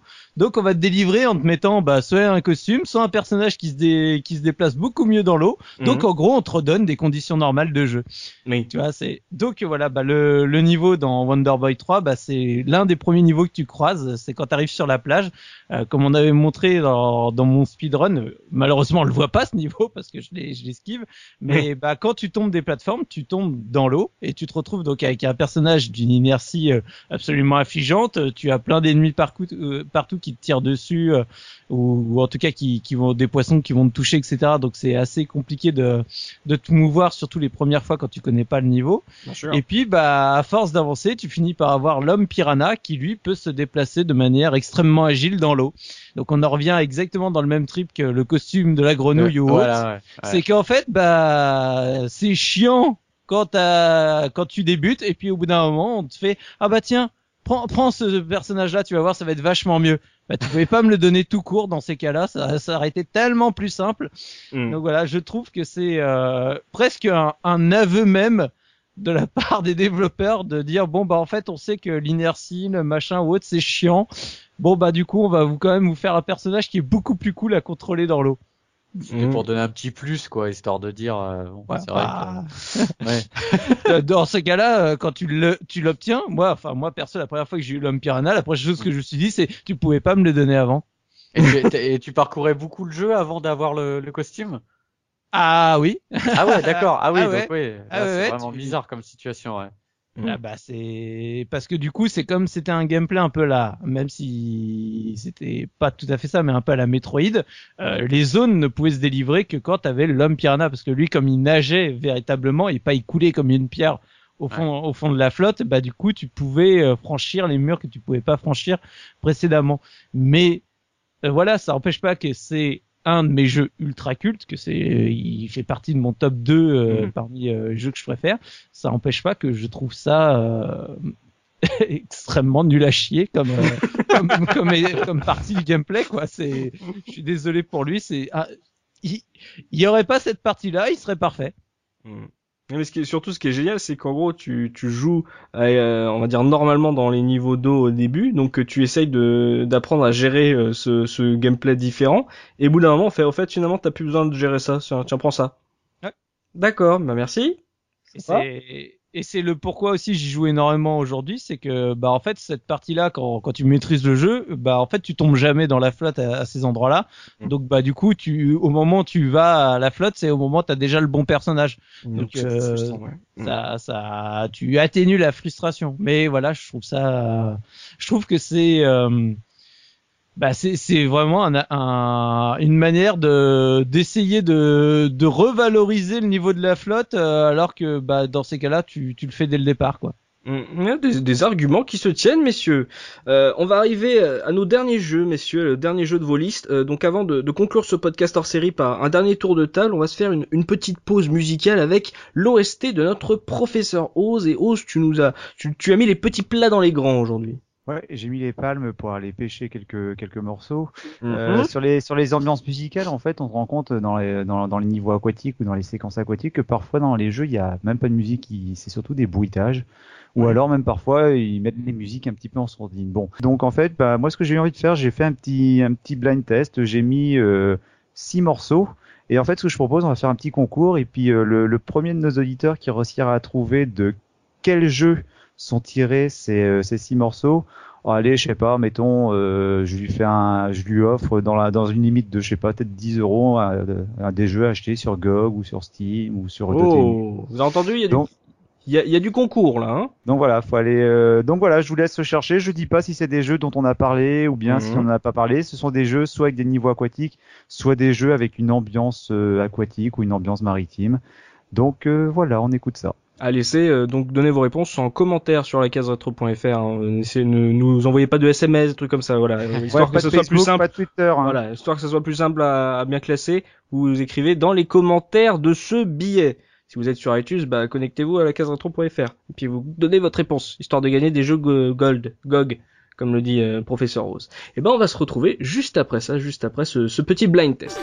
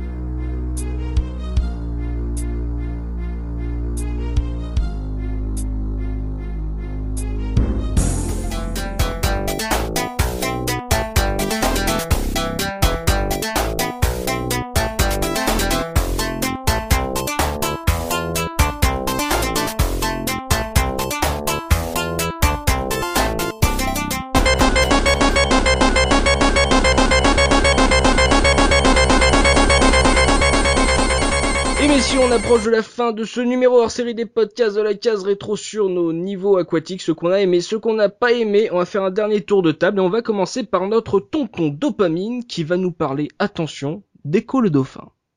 Oui. Alors je sais que tout le monde va pas être d'accord évidemment, mais en fait, Echo le dauphin, bah, ça reste un bon jeu. rejoins.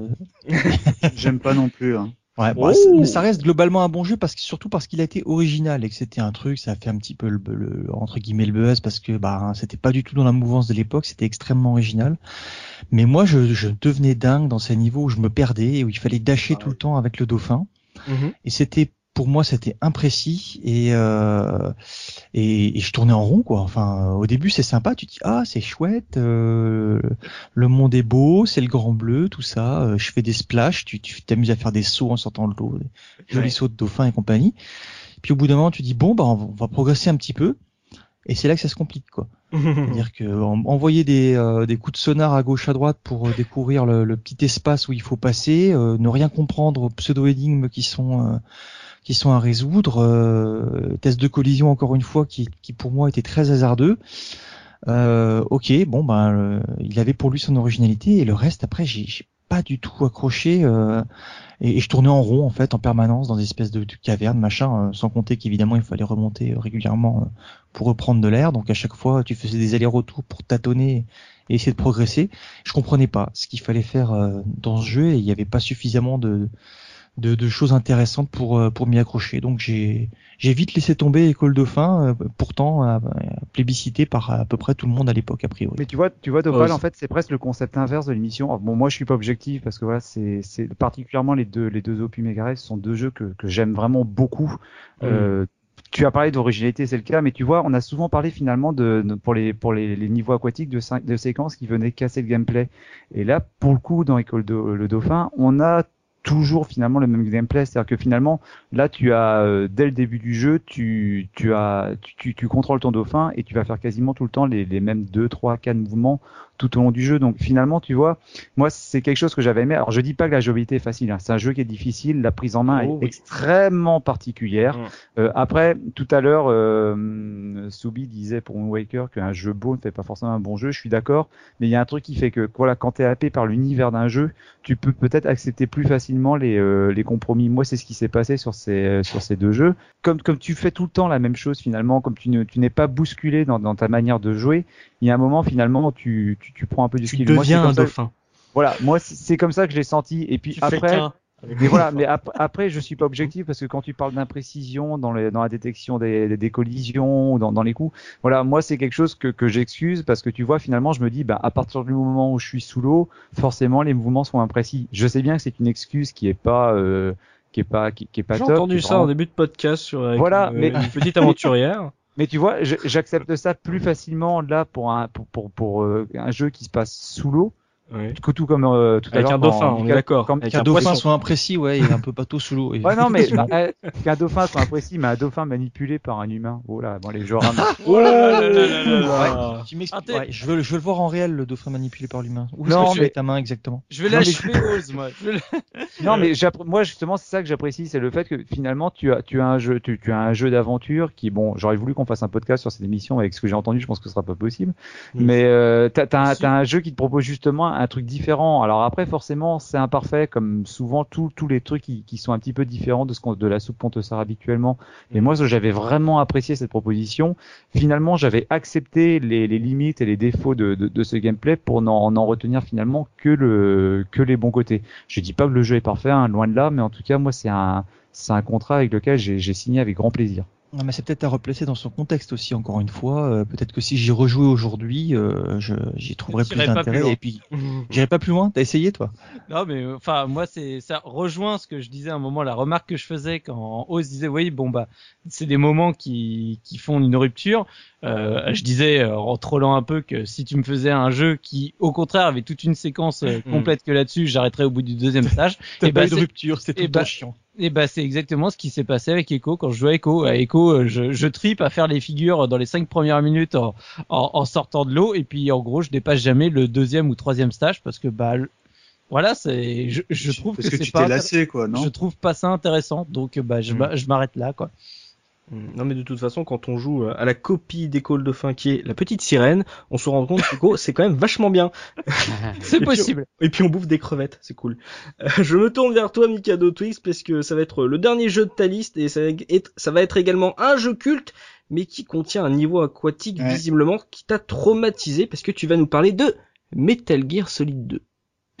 Ouais, ouais, bah ouais. En plus, c'est un peu, un peu connu, ça. Parce que moi, mais MGS, c'est un jeu que j'ai, je, le C'est L2 que j'ai, j'ai vraiment euh, adoré. Et t'es un, t'es un amateur de jeux d'infiltration. Voilà, donc ça, c'est bien. C'est bien pour les niveaux aquatiques. c'est ce que j'allais dire. mais mais euh, voilà, en fait, euh, je vais faire un, un peu court, mais ce jeu euh, est euh, mortel. Moi, j'ai vraiment adoré. Mais il y a un passage où on doit sauver une nénette euh, qui en plus a la phobie de l'eau. Et euh, je trouve c'est vraiment une erreur dans ce jeu-là. Enfin, l'idée de base est bonne, mais déjà de base, moi, j'ai jamais aimé les niveaux aquatiques, donc je, oh, je fais oh non un niveau aquatique. Et en fait, pour moi, ce, ce jeu, enfin, ce- pardon, ce niveau représente absolument tout ce que je déteste dans tout ce qui peut exister dans le, dans le niveau aquatique. C'est-à-dire, bah, la maniabilité. Autant euh, Raiden, il a, je trouvais qu'il était assez maniable, assez euh, facilement jouable. En revanche, sous l'eau, euh, j'avais l'impression qu'il savait pas nager, tu sais, qu'il euh, nageait un peu comme les, les petits chiens, tu sais, je sais pas. et, euh, et évidemment, tout, il fait, ce que- tout ce que je détestais, bah, il y avait une jauge d'air, donc au bout d'un moment, il pouvait s'étouffer. Donc, il faut trouver des bulles d'air assez rapidement. Enfin, Ouais. c'était pas des bulles d'air, c'était des grilles d'air, d'aération. Voilà, voilà. Ouais, ouais, ouais. Et ben, tu le fais bien, hein, dis donc. et, et en plus, alors ça, je pense que j'ai jamais vu ça ailleurs, c'est que euh, t'avais l'impression de nager au milieu de. de T'étais dans de une bouteille de Sprite. Ouais, voilà. T'avais l'im- T'avais des bulles de partout. Ouais, ouais, ouais, c'est, ouais, tu vois, tu nageais dans du Perrier, quoi. Ah, c'est cool spot en fait.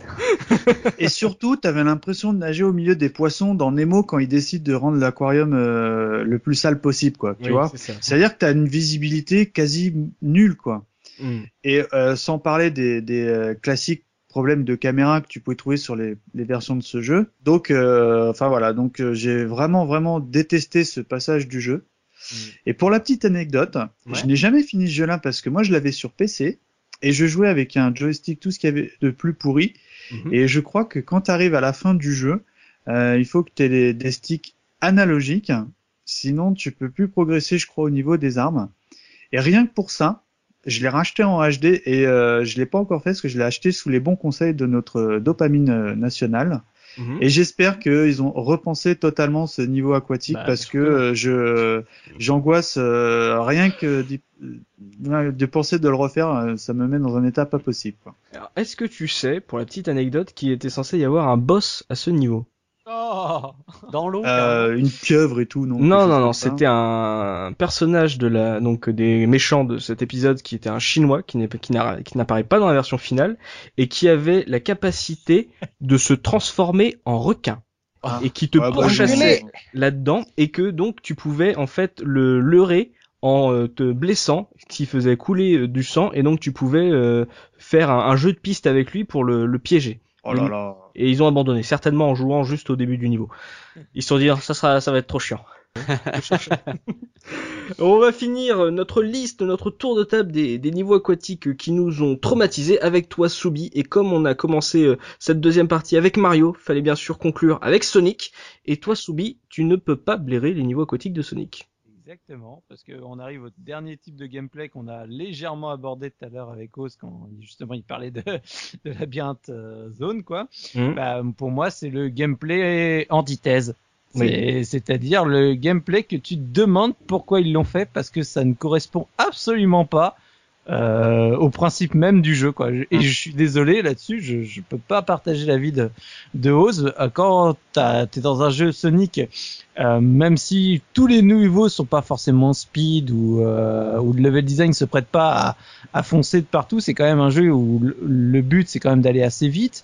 C'est le but, c'est pas de se perdre pendant des heures et des heures parce que sinon c'est c'est du labyrinthe. Mm. Et ben moi, alors c'est pas sur euh, sur les Sonic Mega Drive, mais c'est sur les Sonic Master System, mais c'est exactement la même euh, la même problématique. Donc c'était dans Sonic 2 où il y a bah, le troisième stage qui est un monde de l'eau, Ouais. où bah tu te retrouves avec bah voilà un Sonic qui court euh, à 3 à l'heure Mhm. parce que bah voilà déjà euh, en temps normal dans l'eau, il court pas vite. En plus, t'es en 50 Hz, donc il, il court encore moins vite.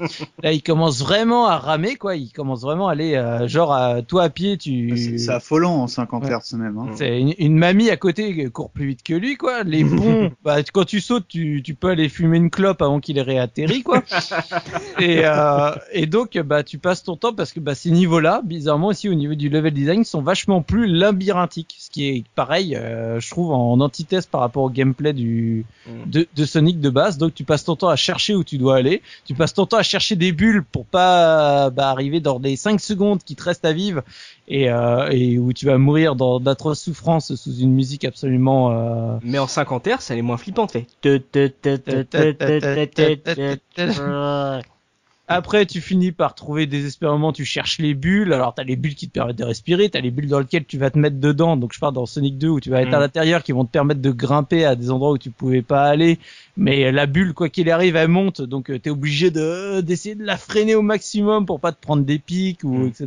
Ça. Donc voilà, c'est c'est un gameplay où en fait euh, finalement t'avais euh, t'avais une euh, une colonne vertébrale, t'avais une identité, t'avais un squelette en termes de gameplay et euh, pour foutre un niveau de l'eau, je te le je te prends une euh, je te le viole quoi. Je te prends une pelle, euh, je, te, je te le fous à la poubelle ou je te le crame euh, et je te dis bon bah finalement euh, tout ce que j'ai essayé de te de te faire ressentir en termes de plaisir vidéoludique et bah je vais pisser dessus euh, sauvagement euh, et euh, J'ai une hypothèse. J'ai une hypothèse là-dessus. image même. hein. Ces images.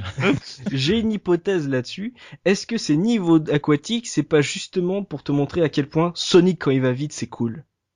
Peut-être, je sais pas, mais ouais. en, en tout cas, je trouve ça. euh, enfin, bon, vous l'aurez compris dans ce podcast, je suis extrêmement difficile avec euh, avec les niveaux de l'eau, mais c'est parce que je trouve que souvent c'est un manque de créativité totale quand quand les développeurs se lancent là-dedans, quoi. Mm. Et ça, c'est dit par le gamer gentil de la case rétro. Oui. C'est à noter. Donc on, on a on a un peu revenu sur euh, des niveaux très connus, peut-être d'autres beaucoup plus obscurs, euh, des niveaux qui nous ont marqué. Euh, L'eau, voilà, c'est un grand sujet et Soubi est revenu en 5 points sur euh, pourquoi il n'aime pas les niveaux d'eau. Donc ça c'est aussi très intéressant, vous voyez, au, au fil de ce podcast de comprendre aussi qu'est-ce qui peut frustrer un joueur dans ces niveaux d'eau quand on ne les aime pas et ose bien sûr. Et Gerfo aussi en même temps à, à son niveau aussi, vous avez bien défendu aussi ces niveaux d'eau. Vous avez vu qu'on n'a pas tous les mêmes avis, c'est ça qui est bien aussi quand on revient sur ces vieux jeux, c'est qu'on n'a pas les mêmes avis, on les partage et finalement il n'y a pas qu'une seule vérité quand on parle de rétro gaming. Ben justement c'est là-dessus que va s'achever ce podcast hors série sur les jeux aquatiques de la case rétro. Merci à vous messieurs d'avoir partagé vos différents traumas ou vos différents bons souvenirs. Bien sûr merci à vous chers auditeurs de la case rétro de nous avoir suivis. N'hésitez pas à nous partager vos propres souvenirs, bons ou mauvais, dans les forums de la case rétro.fr. Euh, si vous suivez directement euh, ce podcast via iTunes, bah, n'hésitez pas à venir nous dire un petit coucou sur la case rétro.fr ou alors laissez-nous une note ou un commentaire. De toute façon, on, on vous, on lit tout, toutes vos critiques, euh, toutes vos remarques sont toujours prises en compte par la rédaction. On se donne rendez-vous très prochainement pour un nouveau podcast régulier cette fois-ci de la case rétro. D'ici là, n'oubliez pas, le rétro gaming est l'avenir des consoles next gen. Salut, salut. Salut